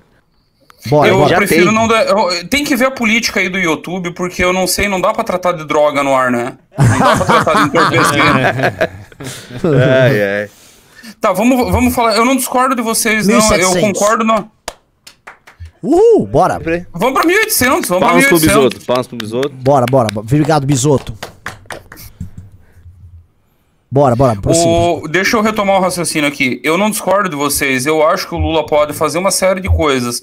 As perguntas são: o que, que ele está sinalizando? A Janja, por exemplo, a Janja claramente está deslumbrada com artista. Tem petista plantando isso na imprensa, eles estão puto com ela. Ela tá gerando problema dentro do PT, não é só em aliado. Esse grupo que você menciona, Renan, não foi atrás só do Lula. Eles estão mais perdidos que cachorro em mudança, mais perdido que filho da puta em dia dos pais. Eles foram atrás do Ciro, eles foram atrás do Ciro. Só que aí o Ciro é aquela coisa, o Ciro não dialoga com ninguém, o Ciro não consegue. E é um negócio, é, eu acho engraçado na militância cirista, que quanto mais ele perde aliados, mais eles comemoram. Tipo, ó, ninguém quer se aliar com a gente, é por isso que nós somos bons. Ninguém quer, nós somos ótimos. Perdemos mais duas. É, nossa, maravilhoso. É, é um negócio surreal. O, o, negócio do agro lá de Ribeirão, que ele foi lá e comprou uma briga absolutamente desnecessária. O Aldo tinha ido um dia antes lá, o Aldo é do PDT, é pré-candidato ao Senado do partido dele, tem uma relação excepcional com o agro de São Paulo. O, dialoga com todo mundo. Ele não avisou o Aldo. Se ele avisa o Aldo, o Aldo teria preparado o ambiente, teria evitado aquela cena constrangedora. Aí ele vai lá e briga com o agro inteiro do Brasil que a AgriShow não é um eventinho de, é, fundo de quintal. Exato. É tecnologia, são grandes empresas, são grandes produtores. Mas o, esse pessoal procurou o Ciro, procurou o Lula, viu que com o Lula também não dá, e esse pessoal tá perdido. E tá tentando achar uma saída. Eu acho que não tem mais saída. Eles não têm relevância eleitoral, e isso é o principal problema deles. Eles têm re relevância no establishment. Discordo de você, não, quando você diz que eles não são mais mainstream mesmo eles tendo meia dúzia de parlamentares, eles ainda mandam na pauta da Câmara, eles mandam um monte de coisa, eles dialogam com o Arthur Lira, eles são ouvidos pelo Arthur Lira, eles têm peso, eles, eles têm relevância. Na... Eu não diria que eles mandam na pauta da Câmara, Bisoto. Ah, o Arthur ouve muito, Renan. Não, o Arthur ouve, ouve não, demais. ele ouve, ele ouve. Mas assim, a, a pauta da Câmara hoje é um consenso feito entre PP, PL e republicanos com sim, o governo junto. Sim. Assim, é quem que manda, o, o alto clero do Congresso, isso. O alto clero do Congresso hoje é essa turma. Sim, fato. Mas a turma do alto clero do, do antigo regime ali, MDB, União, PSDB, PSDB, o Aécio, o Aécio senta nessa mesa. O Aécio ajuda a definir pauta. Ah, mas que o Aécio já. Eu, pra mim, o Aécio migrou já pra essa outra turma. A novidade é essa, porque o Aécio ele nem é um desses que estão negociando com os partidos em nome deles. Não, o Aécio só negocia a candidatura dele ao Senado em Minas. Ah. É a única coisa que ele negocia ultimamente. É. E acho que vai dar certo, tá? Eu também tô achando, viu? Ele tá liderando. Isso, não, assim, ele não só lidera, como ele tá desenhando um cenário que ele tá desenhando para vencer por WO. É, é, genial o que o Aécio tá fazendo em Minas. Ele vai tirar o Alexandre Silveira do PSD. O Alexandre depende do Aécio. Toda a história política do Alexandre é do Aécio. Ah, tá, vai com o Calil. Não, não vai. Não vai porque o Senado vai para o PT ali na chapa do Calil, vão fazer um outro arranjo. No... Foi a vaga do Alexandre Silveira. O Cozema, ele pode botar uma faca no pescoço. Você quer uma candidatura para te tirar voto ou não quer? Eu posso pesar a mão ou não. Hum. E me contaram, inclusive, que o próprio Bolsonaro tem conversado muito com ele para construir um cenário para ele ganhar o Senado em Minas.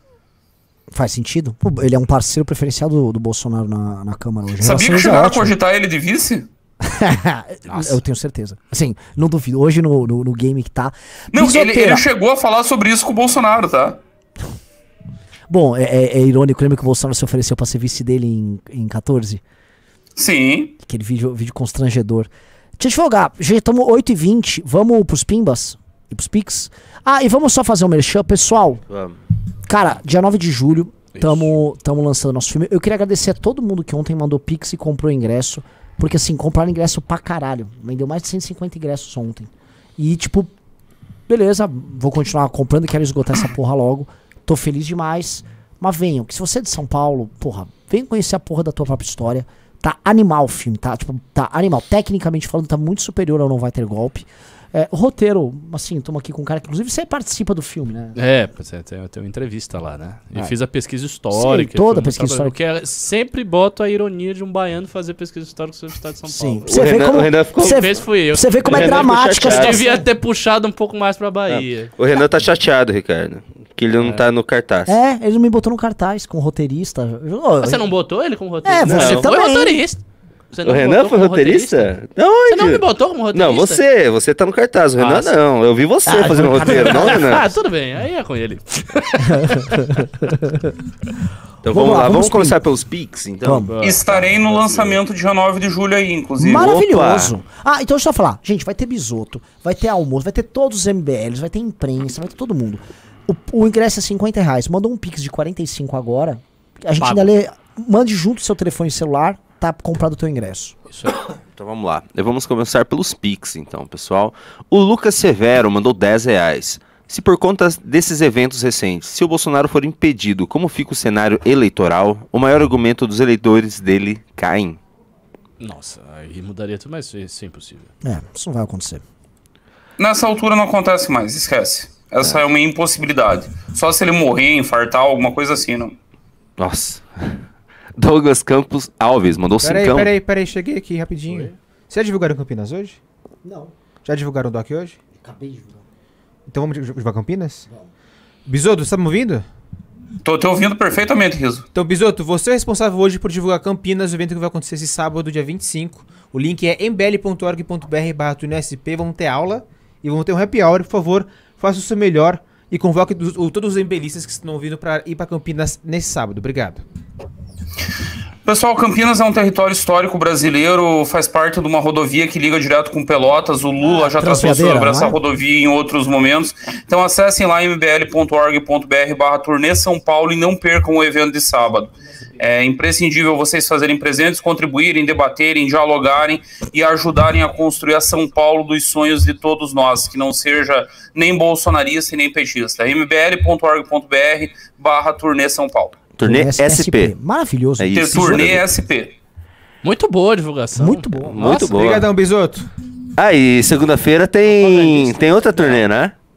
Tem o quê? Tem outra Ah, turnê. não. Essa é a melhor. E é, a ah, partir de segunda tem a Tour de Bétega. Eu, vi, eu, eu vim vestido a caráter pro Tour Ah, do é? Bé- Você Então, viu? bo- Bota aí, bota Não, eu aí. vou colocar, vou lhe mostrar, peraí. A, a Tour de Bétega vai rolar. Eu, Arthur e Bétega vamos rodar o Paraná inteiro. É. Vai ser osso, cara. Como eu sempre digo, a última vez que eu e o Arthur tivemos um território composto por Cuidado, eslavos, Cuidado. deu muita merda.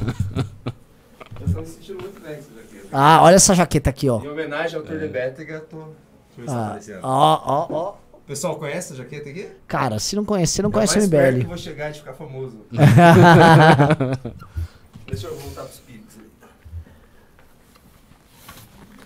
Peraí, vamos lá. O Douglas Campos Alves mandou cincão. Qual o problema do novo? Tem. ah, peraí, deixa eu voltar. Existir. Existir. Não, tem um, tem um cara do novo que eu gosto. Qual o problema do novo? Tenho amigos novistas e eles falam que o MBL é muito brigão. É porque eles não fazem oposição contundente ao mito? Vai lá. É porque eles não fazem política, porque eles nasceram de Exato. pau mole. Porque eles Exatamente. nunca tiveram uma ereção na vida. É simples. É verdade. Assim, é, é- é o palmolismo, assim, na, na essência. É uma alma brochada, velho.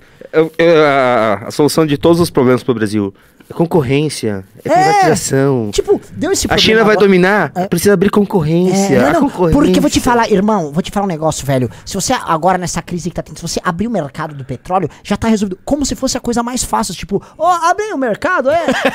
Ó, privatiza essa Petrobras, tá, resol- tá resolvido. Aí, olha só, privatizar a Eletrobras foi uma desgraça. Primeira, primeira consequência é aumento de até é isso que eu ia dizer. 64%. Por quê? Porque foi feita uma cagada. Só que o novista não pode bater, porque tem Paulo Guedes, tem privatização, e o cara quer ter voto do Bolsonaro. Aí ele não faz nada. Sabe o que, que o, Bolso- o novista? Recorte aqui. O novista é pior do que o petista. Porque ele ocupa um espaço de esperança num eleitorado que pode fazer alguma transformação. Então, o novista, ele é um ladrão, ele é um parasita de esperança. Portanto, o novo tem que sair, você tem que chutar o novo da tua vida. Chute esta bosta, porque o novo é um encosto. E não é um encostão tipo o Bolsonaro, que é um puta do encostão. É um encostinho. Entendeu? Um pequeno demônio. E eles, ah, o máximo que eles fazem é tipo assim: Meu, vamos fazer um chopp sem imposto. Que é o máximo dos eventos. É, Você tinha que fazer com o novo chopp sem impostor. Que é isso que esses caras são. Faça o Ah, chopp não, mas daí não rola, daí, daí não vai ser com o novo, porque daí não, não tem ninguém, daí não dá quórum. Então é isso, cara. Eu adorei essa análise que você fez agora, Renan. adorei. aham. Fico muito feliz. Muito bom. Porque eu Corte também. MBL É, vai ser porque mandado eu- nos grupos é, do novo. Ficou bem legal, fiquei emocionado, cara. É, o Esdras de Lima Alves mandou 9,75. Renan, faltou dizer que o Bisoto é colorado. Essa é uma das maiores qualidades dele. Mas ele sofre muito com isso. Aliás, tudo que é vermelho e esportivo pro Bisoto dá problema pra ele. É uma referência à Fórmula 1, essa coisa Também, chata também. que vocês gostam. Também. Denis Art Guimarães. Quer comentar, Bisoto? Não, eu quero dizer que o Internacional virou algo terciário na minha vida, não é nem secundário. Secundário é a Fórmula 1. Eu eu- eu Política acho é o principal, a Fórmula 1 é o secundário e o Internacional vem em terceiro plano. Quando vence, eu comemoro e, e hoje ele me é muito mais útil para cornetar gremista do que para outra coisa. Não tem mais nenhuma outra utilidade na minha vida. O que eu gosto do, do Colorado, do, do Internacional, o hino, eu acho muito bonito. Aquele Até a pé nós iremos. Eu não vou responder da forma adequada para não dar ban no canal. Eu vou preservar o canal. o Denis Art de Brito mandou 10 reais. O Renan tem muito dinheiro na conta pra falar que 250 mil por mês é pouca grana. Pelo menos tomou vergonha e chamou o Bisoto na live. Ah, bizarro, né? 250 mil pra um marqueteiro que, pelo amor de Deus, participou do Petrolão, meu filho. Não, o, mar o marqueteiro que elegeu é, presidente no Brasil, e na Venezuela e na Colômbia, eu acho, né? Cara, é um marqueteiro do Petrolão. Do Gente, só que 250. na- calma. 250, falou, 250 milhões? É esse, esse é, o, é o padrão do cara. 250 mil reais de salário por mês pro João Santana não é nada. Tem aquele livro dele. já- eu comecei a ler esse livro que é muito bom. Do João inclusive. Santana? Aham. E, nossa, é- ele é um, é um lord, assim. É, o cara trabalha com milhões e milhões e milhões. É. 250 mil não é nada. Nada, nada. O- só que vocês têm que entender outra coisa: o mercado mudou. Ninguém tá ganhando muito. Sim, isso acabou Ninguém. O, o PT tirou um marqueteiro que estava pedindo 60 milhões, porque o PT quer fechar a conta total da marketagem em 35. Isso inclui produção, isso inclui imprimir material, isso inclui tudo. A metade. Eles ma- mandaram aquele Augusto Fonseca embora, que agora está conduzindo uma campanha que faz muito sucesso. Não sei se vocês têm acompanhado a campanha do Bivar. Explodindo aí, to- só se fala em outra coisa. Na- esse- Augusto Fonseca assumiu a campanha do Bivar. Ele, ele ainda é candidato? É muito Segundo triste. Augusto Fonseca, sim, ele tá recebendo pra isso. Bom, tudo bem, né? O Rodrigo Koerik, ele mandou 20 reais. Bisotão da Massa, José Serra e Sheik Volim Rabá. Que live! Bisoto e Nanã. Quero conhecer os, os dois dia 2 do 7 no congresso do MBL de Santa Catarina. Maravilhoso. Estaremos O, lá o também. Zé- o José Serra tá José pegando, né? Serra, E, e só começou a pegar José porque ninguém Serra. ligava. Foi só porque o Renan foi reclamar ao vivo É, do José rapaz que é começou a muito chamar de. José Serra. Não, mas que assim, eu não pareço nada, José Não, Serra. você não parece. Zé Serra. Não, mas é que você Mas ficou é brabo, daí já era. que você parece Zé É. Serra. Pior que assim, os comentários tá muito José Serra mesmo. É um saco isso. O André Viana mandou É. 80 reais, um baita pix. O MBL tem um plano pro caso de um eventual golpe de Estado. É bom se precaver. Bolsonaro, quando perder, pode querer chutar o balde. Plano, irmão. O golpe de Estado é cadeia. A gente vai parar na embora, cadeia, é embora do porrada. Que país. embora. Você, você acha que você tem tempo? Vai você. Ah, eu tenho. Eu, você, Renan, não Ricardo, tenho. Eu tenho tenho. um plano. Ninguém me Essas coisas conhece. são plano. rápidas. Ninguém me conhece. São rápidas. Não, ninguém me Acontece conhece. daqui pra ali. O meu plano assim- é simples. A, a fronteira com a Argentina aqui tá perto. Eu chego em seis horas, dá tempo? É, você ainda dá mesmo. Você Você, pegar um carro aí, trrr, vai. Agora sim, o, o, o Bisoto, né? Você acredita na tese que o Bolsonaro daria um golpe? Teria Não. meios pra isso? Então pronto. Zé Dirceu falou sobre isso hoje no, no- na entrevista para o Breno Altman no Ópera Mundi, e eu gosto muito da linha que ele adotou. Ele disse duas coisas. Primeiro, é inegável que o Bolsonaro gostaria de dar um golpe, que é da, da vontade dele, que é da- das ideias que ele defende. Agora, entre você querer e você poder, vai um longo caminho. Em 64, quando houve golpe aqui no Brasil, os empresários todos eram a favor do golpe, os militares todos eram a favor do golpe, três terços do Congresso eram a favor do golpe. Dentro do PTB teve gente que apoiou a Exatamente. deposição do Jango, só para vocês terem uma ideia. Então, o Bolsonaro não tem a menor condição de dar um golpe. Ele deu uma declaração essa semana, né? Foi acho que quinta ou sexta passada. Ele falou que ele seria herói por dois ou três dias e depois ele ia acabar preso, porque não teria apoio internacional, ou a economia brasileira colapsaria. Não ia rolar. Ele seria herói. Legal. Agora, vista ó, dia 31 tem manifestação. É. Ele quer meter caminhoneiro na manifestação e ele vai questionar o Uno. Acho que ele vai tentar misturar Ah. essas histórias aí. Vamos ver o que. Eu, não acredito em nenhuma teoria golpista. Eu tô na mesma. Eu tô, na- eu tô junto com o Bisoto e com o Zé Dirceu. Pô, tô depois de muito bem 7 de setembro, depois de 7 Ah, de é setembro, acabou. Não, depois de 7 de setembro não existe mais né, possibilidade de Não, golpe. mas existe o pânico, né, cara? Um homem acuado, um homem desesperado, ele pode fazer. Não qualquer coisa, ele não vai Vai. tentar um golpe, mas assim. Eu acho que ele vai voltar a, a tentar ir pro limiar. A gente vai ter aqueles Ah, caras chorando de não, novo. acho que- Urna deles. fraudada, com certeza absoluta. A gente vai ter aqueles caras chorando de novo. Ô presidente, Nem ele vai, acaba de ele não fazer vai fazer estádio uma de transição. sítio. Ele não vai fazer uma transição pacífica. Eu tenho um orgulho imenso dessa não. cena dos caras chorando do estado de sítio porque tinha um caçadorense envolvido nessa merda, é minha terra natal. Oh, Você é, conhece Tinha um ele? catarinense que gravou um desses vídeos, né? Que Sim, um ficou Sim, um caçadorense da, da minha Ele é de cidade. caçador? né? Ah, que Sim, demais. que anda na cidade Ele inteira se até hoje. lá, é, eu consegui. Chorando, É. os marmanjos chorando porque o, o cara deu golpe. Não, ah, meu Deus do céu. João Costa Silva mandou 20 reais. Eu e Bisoto tomaremos governador Celso Ramos a futura jurerê internacional da Grande Florianópolis em 2024. Vasco. Esse é o Pix. Muito bom, Pix. O Evandro Machado mandou 20 reais. Vamos eleger parlamentares como nunca e seremos protagonistas na reconstrução da direita. A verdade é inconvertível. Pau no cu desses filhos da puta. Muito bom. Maravilha. Poético, mas a turma do novo não gostou. É coisa de brigão. Ai, ai, ai, esse MBL briga demais. E, e pouco e não privatizou demais nessa frase aí. Tem que privatizar mais. O Tiago da Paixão mandou 5 reais. Quero Beraldo no GadoCast. O que, que é o GadoCast? Não faço ideia. O Matheus Nunes de Oliveira mandou 10 reais. Congresso do MBL Santa Catarina tá chegando, dia 2 de julho. Eu aposto no Brigadeiro. Ah, claro. Ah, eu não posso falar esse final aí, mas é isso aí. É ele mesmo em 2022. Um, um minuto. É, o Felipe Feliz tá dizendo tem um tal de Rogério Anitablian que fala de vocês toda hora. Ele está falando do MBL? Mas quem é. Rogério Nitado? Diga o que é que ele está falando. É um dos nacionalistas, o Besouro deve conhecer. Um O. Anitablen é do, do meio nacionalista, depois eu vou me informar sobre o que, que ele tá falando. Mas imagino que seja bem, Ricardo. O, o Rubem Gonzalez, outro dia, leu um texto que eu escrevi sobre a Petrobras e me elogiou imensamente no, numa live dele. Não, mas é porque você tem uma linha muito alternativa, né? Não sei se ele faria o mesmo do MBL como um todo. É que existe uma teoria. Assim, eu tava acompanhando um pouco desse universo, tá aquele farinazo e tal. E assim, é, eles têm uma posição confortável que eles adotam sobre o MBL, que o MBL é um agente Da CIA. da CIA que trabalhou ali pra dar o golpe junto com os Estados Unidos e, É, e desestabilizar a desestabilizar- soberania brasileira em 2015. Que é uma leitura tão boba, né? Assim, é, uma, é uma leitura muito boba da, da realidade, porque não teve isso. Assim, Porque é aquela leitura da analogia. É. Da analogia. Não, E parece. aquelas viagens que você fez pra fazem Escola. América ali no, na Nicarágua, Renan, não, não contam? Pois é, e mesmo aquela viagem que eu fiz pro Texas. Qual que é o serviço secreto da Suécia? Eu fiz Se a gente falar, deixa de ser secreto, mas parece que envolve alguma coisa com blonde. Serviço Blonde, alguma secreto da. Suécia vende outras coisas, cara. Ai, ai. Ok.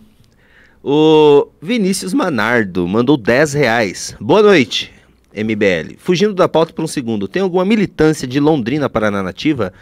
É, tem algum nome lançado a nível estadual? Aonde? Em Londrina, Paraná. Nope. Mas vai ter uma tour lá, não vai? Pra conhecer a, a militância no Paraná? Vai ter segunda, é, dia 28, 29 e 30. Eu, eu né? só tô assim, eu só tô num carro que vai ter Bétega e Arthur e eu vou indo. Vai, Vai dar ser, muita merda. se eu não cara. me engano, é dia 28 em Maringá, 29 em Londrina e dia 30 em Curitiba. A Tour de Bétega. Então vamos, tem mais um Pix aqui. O Marcos de Souza mandou 15 reais. Pix, pois esse news merece. Creme de la creme. Enquanto ainda não vou de classe média para mendigo no governo Lula por um mundo com mais bisoto. Pessoal, ah, aqui encerramos os Pix. Eu vou para os Pimbas, mas vocês podem continuar mandando Pix Nossa, que eu vou ler no, ao Pimbas. final da live. Não, ainda, não. ainda chegou mais um Pix aqui, eu vou Qual? ler então rapidinho. o Thiago da Paixão mandou cincão. Beraldo no canal do Canute. Eu não sei quem que é. Você sabe quem que é o Canute? Canute? Não. Ok. Vamos para os Pimbas. Mais um pouquinho, um pouquinho. O Eduardo Casagrande mandou um baita pimba de 50 reais. É para isso que eu pago a internet. Que noite. Oh, muito obrigado.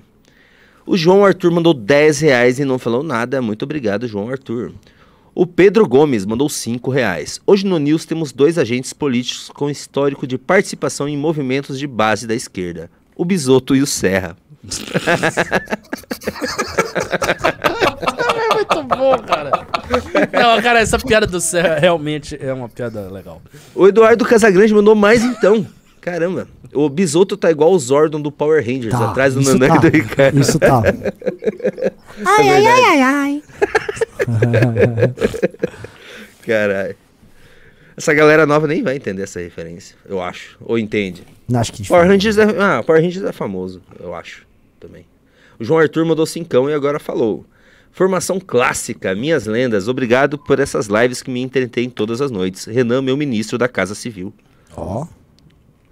Eric Moura mandou cincão. Bruno Mendes e provavelmente Yuri Alberto. Bisoto vai pôr no DVD? Como é que é? Fazer o quê? A vida é dura. Ou não tem dinheiro, você joga com o que tem.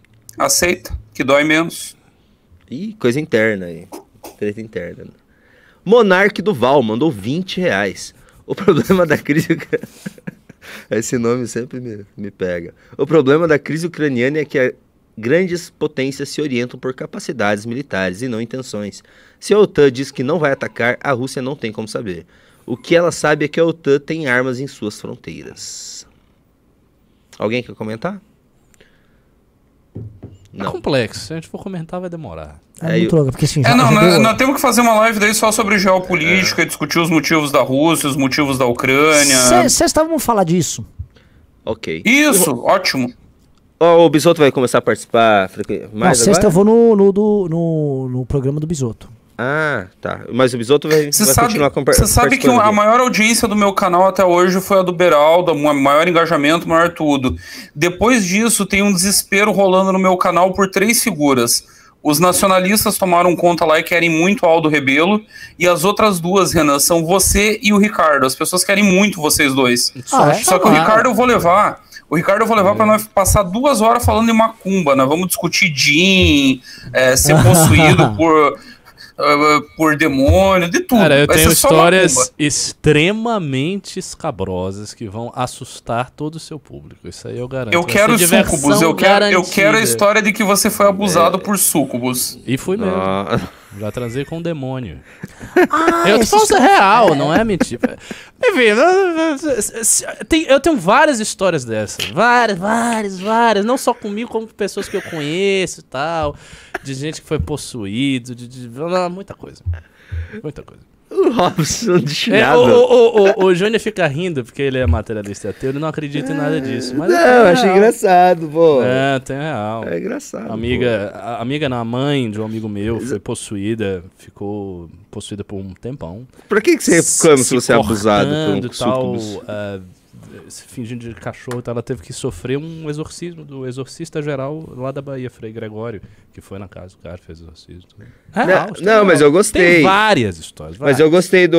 é, que Você foi no, no The Hatcast, que É. eu operei, você contou É, eu umas histórias assim, é legal pra caramba. É, as pessoas não acreditam que eu fosse fazer. É, eu acho, eu acho bem. As pessoas puro. acreditam, Ricardo, esse nicho materialista é meia dúzia. O povo, do modo geral, é espiritualizado. Tá vendo, ainda que no Brasil a espiritualidade seja um negócio Eu? Caótico. A voz do povo é a voz de Deus. Eu estou com o povo. O povo tá a- com Bolsonaro e Lula, e a tá? regra- Tá, tá, tá comigo. E a regra no Brasil sempre foi a possessão. É uma regra. Tá assim, tá na mitologia. É? Tá na, assim, não é nem mitologia, assim. As pessoas creem realmente O que nisso. acontece? O Renan, eu acredito, cara. O Renan foi possuído pelo José Serra. Pô, pelo menos realmente foi possuído por um morto, né? É, piada do Drax. Então tô tranquilo. ok. o Robson do Schnabel, o alemão, mandou 10 reais. Tenho que contemplar o bisoto aqui. Avante bisotismo. E Renan, eu fico te zoando aqui, mas tu é meu preferido do MBL. Ai, Hashtag Renan. Presidente. Abraços. Você sabe quem que é meu preferido do MBL? Não vou falar. Ah, o Bétega. Não, não é o Bétega. É o Ricardo. Ô, Ah, é? Honra, finalmente você. É. O Júnior é muito sempre. É raro ele vir com umas coisas tipo, não, pô. é, ele tá falando, daqui a pouco ele vai dizer. Não, é o Betaga. É. Já tô aguardando. Não, o Bétega é uma, já é uma ideia já. O Marcos Mesquita mandou 5 reais. Grande camarada Bisoto, nosso futuro ministro da Casa Civil do nosso querido comandante Renan Santos. Abraços. Atos Vinícius mandou um belo pimba de 50 reais. Mandei uma mensagem para o Renan no Insta e creio que seria deveras importante para o Brasil. Atos VTF no Insta. Mano, ele mandou 50, vê aí no Eu Insta. vou ver. Renan. Ah, pra ver agora? É, Vê a mensagem aí, porque é deveras importante. Vai que é deveras importante. Pro Brasil. Para o Caramba, Brasil. O que, que você disse aí? Pode prosseguir, ele vai, vai procurando. Ok. O Maurício Edo mandou 5 reais. E o Congresso, Bisoto? Quando vai bater o martelo para tu ir, imagina quatro deputados federais do MBL, cinco com o Bisoto. O, o MBL não tem nenhum deputado Ah, ele mandou, ó. em campanha. Desculpa pra- pela di- di- dicção, é que, que, que, que sou gago. Mas me recomenda deputados federais e estaduais de Minas Gerais. Gra, gra, gra, gra, grato. Não, não tem Deveras campanha. importante o Não Brasil. temos. O- A minha você vai- candidatura tá esperando pelo Renan Presidente. Assim que a candidatura Renan Presidente for concretizada, eu vou ser candidato a deputado para garantir base no Congresso. Se- Seria uma bela chapa, né? O R. Padilha mandou nove, eh, 10 reais. Se as coisas continuarem indo de mal a pior, tem chances do dia 7 de setembro ser o último do Bozo? Não. Puta, mas assim, ele vai fazer um escarcel no 7 de setembro. Ah, vai. Vai. Período eleitoral, menos de Vai, 30 dias da eleição. Mas não vai ser o último. Mas vai ser o- talvez o grande escarcel do Bolsonaro. O Decode Vai Paradise mandou cincão. Bisoto, você ama o Bétega? Eu e o Renan amamos. Todo mundo ama o Bétega. O Bétega, como já foi explicado nessa live, é uma ideia, não é uma pessoa. Exato. É impossível não amar o Beto. Ô, cadê a Jennifer, inclusive? A Jennifer, eh, ela ficou sentindo que vocês iam fazer essa pergunta, ela saiu. O Eric... o... Peraí, peraí, peraí, que tem uma contribuição de petista aqui. Opa. Ah, o Jair Bolsonaro, o encantador de imbecis, mas um baita pimba de 50 reais. Contribuição de um petista, agradecido pela explanação dos três melhores analistas do MBL, o espetacular Ricardo, Tour de Blonde e Bisotão da Massa. Caralho, pô, o petista doando pra gente, ficou. É, mas tá dando muita ideia também, né? Mas esse, esse Jair, Obrigado! Agora Não, eu vou não, eu fico a feliz, pô. Obrigado que ele tá acompanhando. mas aqui. esse Jair Bolsonaro aqui, ele é um pimbeiro recorrente. Recorrente? É, ele pimba bastante. Pô, agradeço demais, agradeço demais. Só Ele deveria fazer uma reflexão se ele realmente é petista. O MBL é um movimento amplo, tá Eu tenho um aberto, amigo- ó, não, Ah, o. Bisoto é trotskista. Não, tá eu aqui. tenho um amigo, assim, eu, eu sei que dá pra acreditar, porque eu tenho um amigo que é, é PSB, mas é petista, assim, bem de esquerda. É, tem, é, tra- trabalha em ONG é LGBT e adora o MBL. Adora o Kim, o Renan. Ah. Acontece. Aproveitar para mandar um abraço enquanto dá esse intervalinho rápido. O amigo Pedro Psol, da liderança do, do Psol em Brasília, o Pedro Amaral. e ele disse que qualquer coisa ele vai dizer que eu só respondo, eu respondo por mim mesmo, que ele nem estava assistindo e que eu inventei, mas ele assistiu a live toda. Um abraço, Pedro. Ele gostou? Grande O que, que ele tá achando? Deixa eu perguntar para ele aqui, Renan, já que ele deu um feedback. O Eric Moura mandou 5 reais. É verdade que. É ver- a verdade é que o que salvaria o país era um Ciro de direita. Bom, aguarde o livro amarelo. Canal Newtoniano mandou 10 reais. O PT vai aquecer a economia trazendo as encomendas da Petrobras de volta para o Brasil, as quais estão hoje sendo licitadas com perspectiva de serem feitas na Ásia. Então, cara, assim, eu entrei muito nesse assunto. Muito esse assunto no. que eu fiquei eu conheci o pessoal do setor do petróleo aqui no Brasil. É. Sem alterar a legislação atual, aqui, sobre produtividade, sobre conteúdo interno, fazer uma plataforma aqui é uma imensa insanidade. Não fica pronto no prazo, não fica pronto no preço. É, é simplesmente pedir para. Ah, o Brasil produz um foguete hoje. A Entendi. gente não consegue. É, tem- um problema grave aí. O pessoal tá reclamando que a gente tá muito pro outro lado. Não tamo, né? Como assim, muito pro outro É lado? porque a gente fica muito amiguinho de, de, de esquerda, né? Eu não. Não fica, Eu mas não sou fica representante da mesmo. extrema direita aqui. Mas assim, uma- É. gente, pega as últimas ações do Rubinho. O que a gente processou de petista. Daí o cara falou assim, na verdade vocês são de esquerda mesmo. Ah, Ah, são. não, É, é, são- são. De direita é o Bolsonaro, que vai dar, quer dar auxílio para caminhoneiro. É. Ele é de direita liberal. O Diego da Ah, eu não Costa. sou de direita liberal mais, tá? Tá, o Felipe Donadi mandou 5 reais. Simone Teb, não sei quem que é essa mulher, está disposta a bater no Lula? Então manda ela se lascar. Oi? Eu não sei quem que é essa pessoa. Tô A falando mulher de dele? É a Solange Tribufê aqui. Solange, Solange Teles. A Sandy Tablet. Diego Ah, Costa. O É a Diego... irmã do Júnior? Isso. Tem uma irmã com esse nome. Ah, Se, se minha irmã se candidatasse, ia ter mais ou menos a mesma porcentagem de voto. Sim. Cê- Vocês não estão falando da Vera Lúcia do, do, do PSTU, não? Acho Ela que tá é, na ela tá na frente. É, então, isso que eu ia falar. A Vera, a Vera Lúcia. Vocês não estão confundindo? A Vera Ela, Lúcia nunca menos- foi do. Agora eu vou dizer uma coisa real. Pelo menos ela tem alguma militância. Sim, porra! O pessoal tá mais, falando aqui, ó, sem nome Tebet. Esse é bom, cara. Felipe Nonage mandou cincão. Simone... Não, opa, isso eu acabei de ler. O Diogo Costa da Costa mandou 20 reais. Renan, ao meu ver, MBL é o único que tem coragem, decência, inteligência e capacidade de enfrentar esses dois anos de idólatras cegos. Quando teremos o projeto MBL para a presidência do Brasil? 26. Fato. Assim, 26? 26 nós teremos candidatura a presidente, eu vou anunciar. E a gente precisa também fazer uma nova... um- Uma nova... Novo programa. Um, novo liberalismo brasileiro. É, De não quero nem chamar de liberalismo, cara. Tem que ser porque é um liberalismo. Mas... Eu acho que tá muito cedo, 26. Muito. Não, Mas enfim, não, não. é- Não, pra participar Pô, tem tanta gente eu acho que tem. inteligente e... e- Tem, velho. A gente, vai, a gente tem que botar isso como meta. Porque se a Olha- gente for lançar um programa de governo, esse programa de governo tem que vir acompanhado de uma candidatura. É. Nossa, isso vai quer fazer o movimento crescer É, tanto. eu- eu- Obama eu tenho lançou a candidatura presidencial algumas- dele em Mas enfim, isso é só uma 2004. coisa pro futuro. Tem que... Tá, o Velber Pacheco Martins mandou 5 reais. O único defeito do Bisoto é ser colorado. Até o hino do Inter já imitou do pai Grêmio? Eu não entendi. Thiago mandou 10 reais. Hashtag Renan Dirceu 2026. Renan Serra Dirceu 2026. O Marcelo B mandou 10 reais. Bisoto, você concordou na possibilidade... Você concorda na... Você concorda na possibilidade de Jair Bolsonaro se candidatar a senador? Não dá mais tempo, ele já perdeu o prazo de desincompatibilização. Só daqui quatro anos. Felipe mandou 20 reais. O, MB, o MBL devia criar um site, como existia um pro Bolsonaro, que era algo como Mentiram pra mim sobre Bolsonaro. Porém, focado no MBL. Esse site era famoso na época e seria útil contra falácias comuns e genéricas sobre o MBL. Essa é uma boa ideia, hein? Sim. Realmente. Uma boa ideia.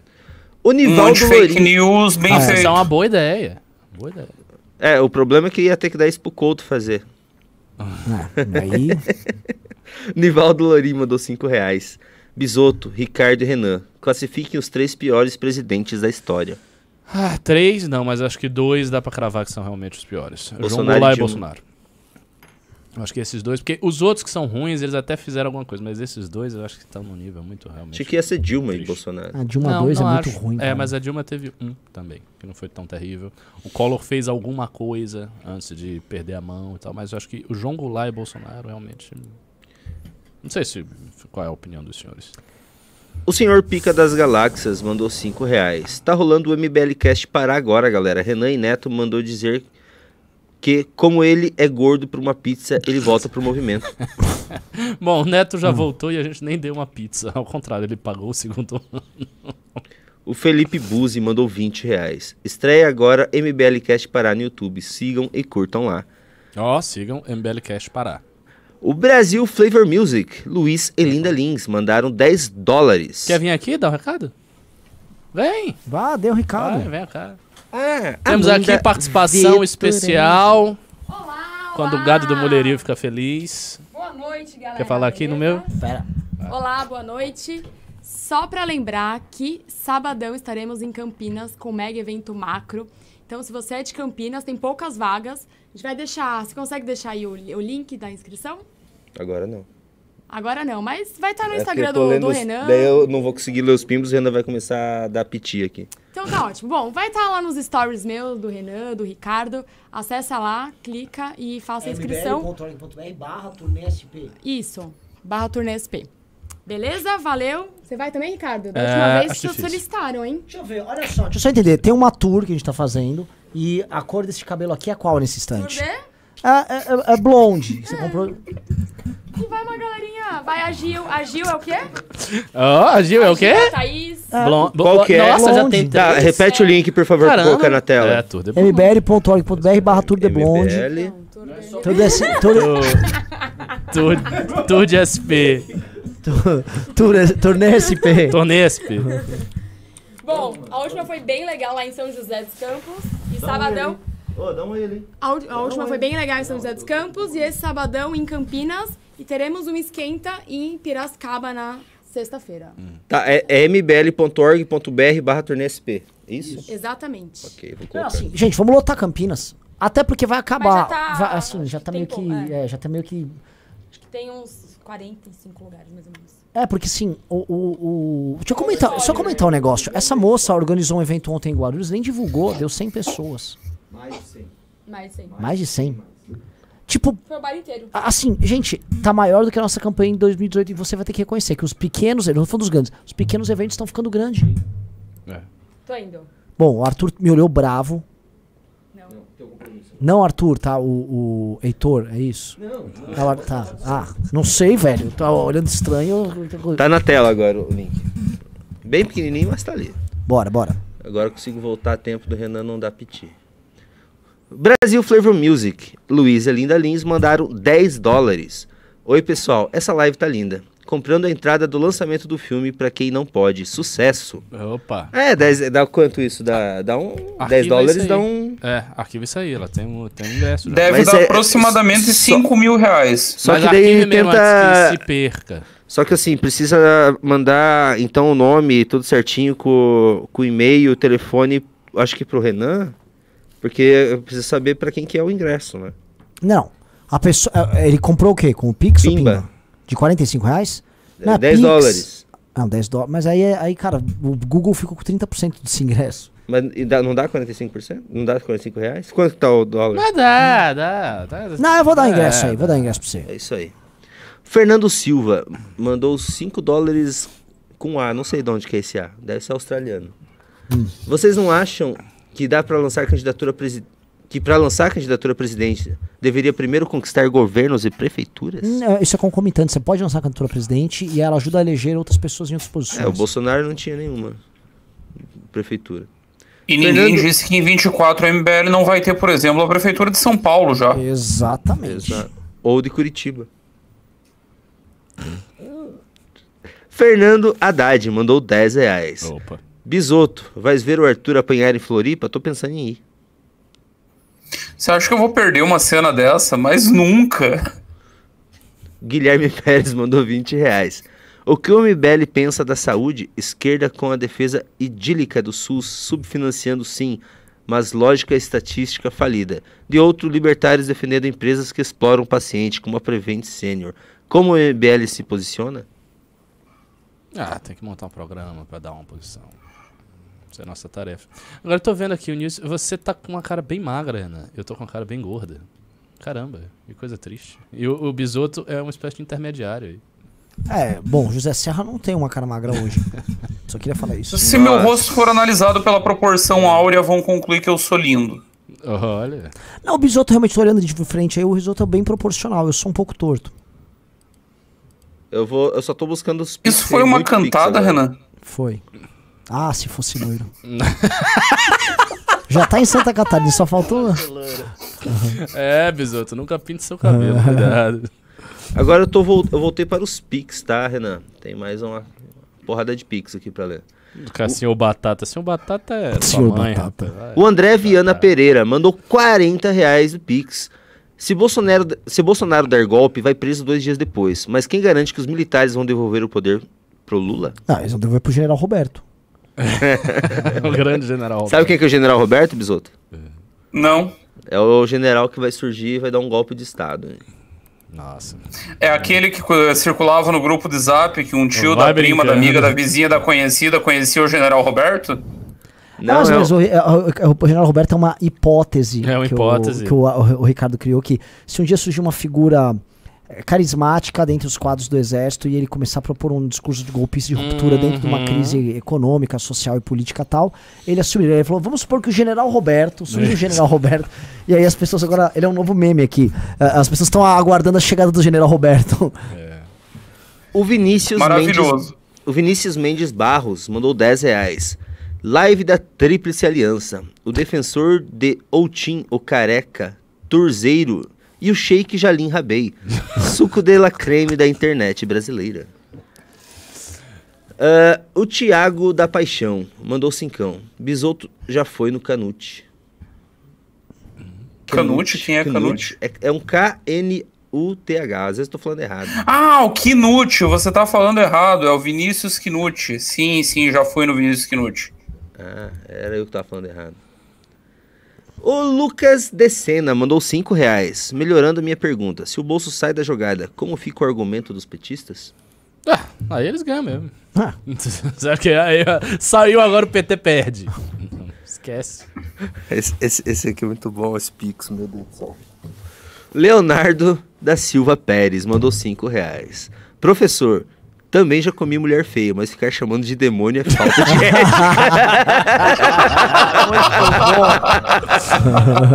É, muito bom. É, muito meu bom. Deus. Só uma boa saída, era uma possessão. Era uma possessão, eu não sabia o que eu tava fazendo. Jesus, acordei, meu Deus. O Kelvin de Souza Bregantin mandou cincão e tá reclamando comigo, que eu não li o Pix dele de ontem, mas Kelvin, eu, eu costumo li- ler tudo, e talvez tenha chegado depois. Manda de novo, no- pode ser no chat ali que eu vou ler pra você, tá? O Kelvin de Souza Bregantin mandou mais cinco reais. Renan, meu cunhado, imita o Ciro. Olha, vai tomar no seu cu. Como é que você... você Certinho, fala- velho. Besouro rola bosta. Ah, seu besouro rola bosta, seu, seu demônio do pântano, filho de uma puta. Veja o preço do aço e enfia no teu cu. O João Pedro Costa e Silva mandou 10 reais. Bisoto, em julho tem breja com direito a bate-papo com o deputado Peninha. Maravilhoso. Cuide aí com os pics que você tá mandando demais, João Pedro. Eu preciso que você guarde um pouquinho pra minha live também. Eu preciso de dinheiro. O Vinícius. O Renan tá nadando em dinheiro. O Renan disse que 250 mil mês não é nada, que é, É troco de pinga. pouco. Eu tô fudido, velho. Eu preciso de grana. Opa, peraí que chegou mais pix aqui. Caralho.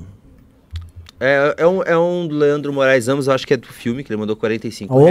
reais. É, ele mandou com o telefone, então é- ele tá comprando um filme. Uhul! E finalmente temos o Pablo Freitas, que mandou cincão. Ricardo, se Bafomé é uma das emanações de Sofia, essa sociedade sendo inimiga das religiões monoteístas, o MBL tem conexões com elas? É, O MBL, Credo! o MBL não tem conexão com sociedade espiritual alguma. E essas teorias também elas são muito discutíveis. Mas quando eu estiver na Será? live do Bisoto. Só queria mostrar uma coisa aqui, tá? Na realidade, nós temos. Na- no passado do impeachment, houve uma conexão muito estranha com uma sociedade muito estranha, que eu não vou revelar aqui, mas que fez profecias a, a respeito de um certo japonês. Sim. Você sabe do que se trata. Sim, sim, sim, sim, O sim. ministro Ian Garcia estava lá, Sim. vendo coisas do Sim. outro mundo. Mas enfim, isso é uma história de bastidores, muito de bastidor mesmo do, do impeachment. E falaremos mais sobre essas coisas na live do Bisoto quando ele for me convidar. Maravilhoso. O Eduardo, Maravilhoso. o último pimba da noite, o Eduardo Manica, mandou 20 reais. Vidas, valeu MBL. Suíça. Caralho, é o Pedro Sushi. Dória. Comida no prato e Vacina. vacina no braço. Genocida, vacinas. É isso aí. É isso aí. Façam as Bisotão, apresentações. ah, maravilhoso. aí. Olha, programaralho. Recorde de audiência aí no- nos últimos semanas aí. Aliás, o News voltou a subir a audiência e, e reinvestimos em qualidade. A galera gosta desse modelo aqui, assim, Uhum. claramente. E Bisoto é o xodó da galera. Bisoto, iremos pentelhá-lo e vamos ajudar a bombar teu canal. Aliás, sexta-feira estarei lá. Então, assim, vocês vão assistir o News e vão todo mundo migrar pra lá. Todo mundo. Sexta vocês vão pra lá, mas já vão agora. Daqui meia hora eu começo Ah, a minha lá sozinho. Tem agora. eu vou sair daqui, tomar alguma coisa e vou pra lá. Ótimo, e eu vou desentupir a minha pia que eu entupi agora há pouco. Galera, beijos e abraços. Fomos. Salão.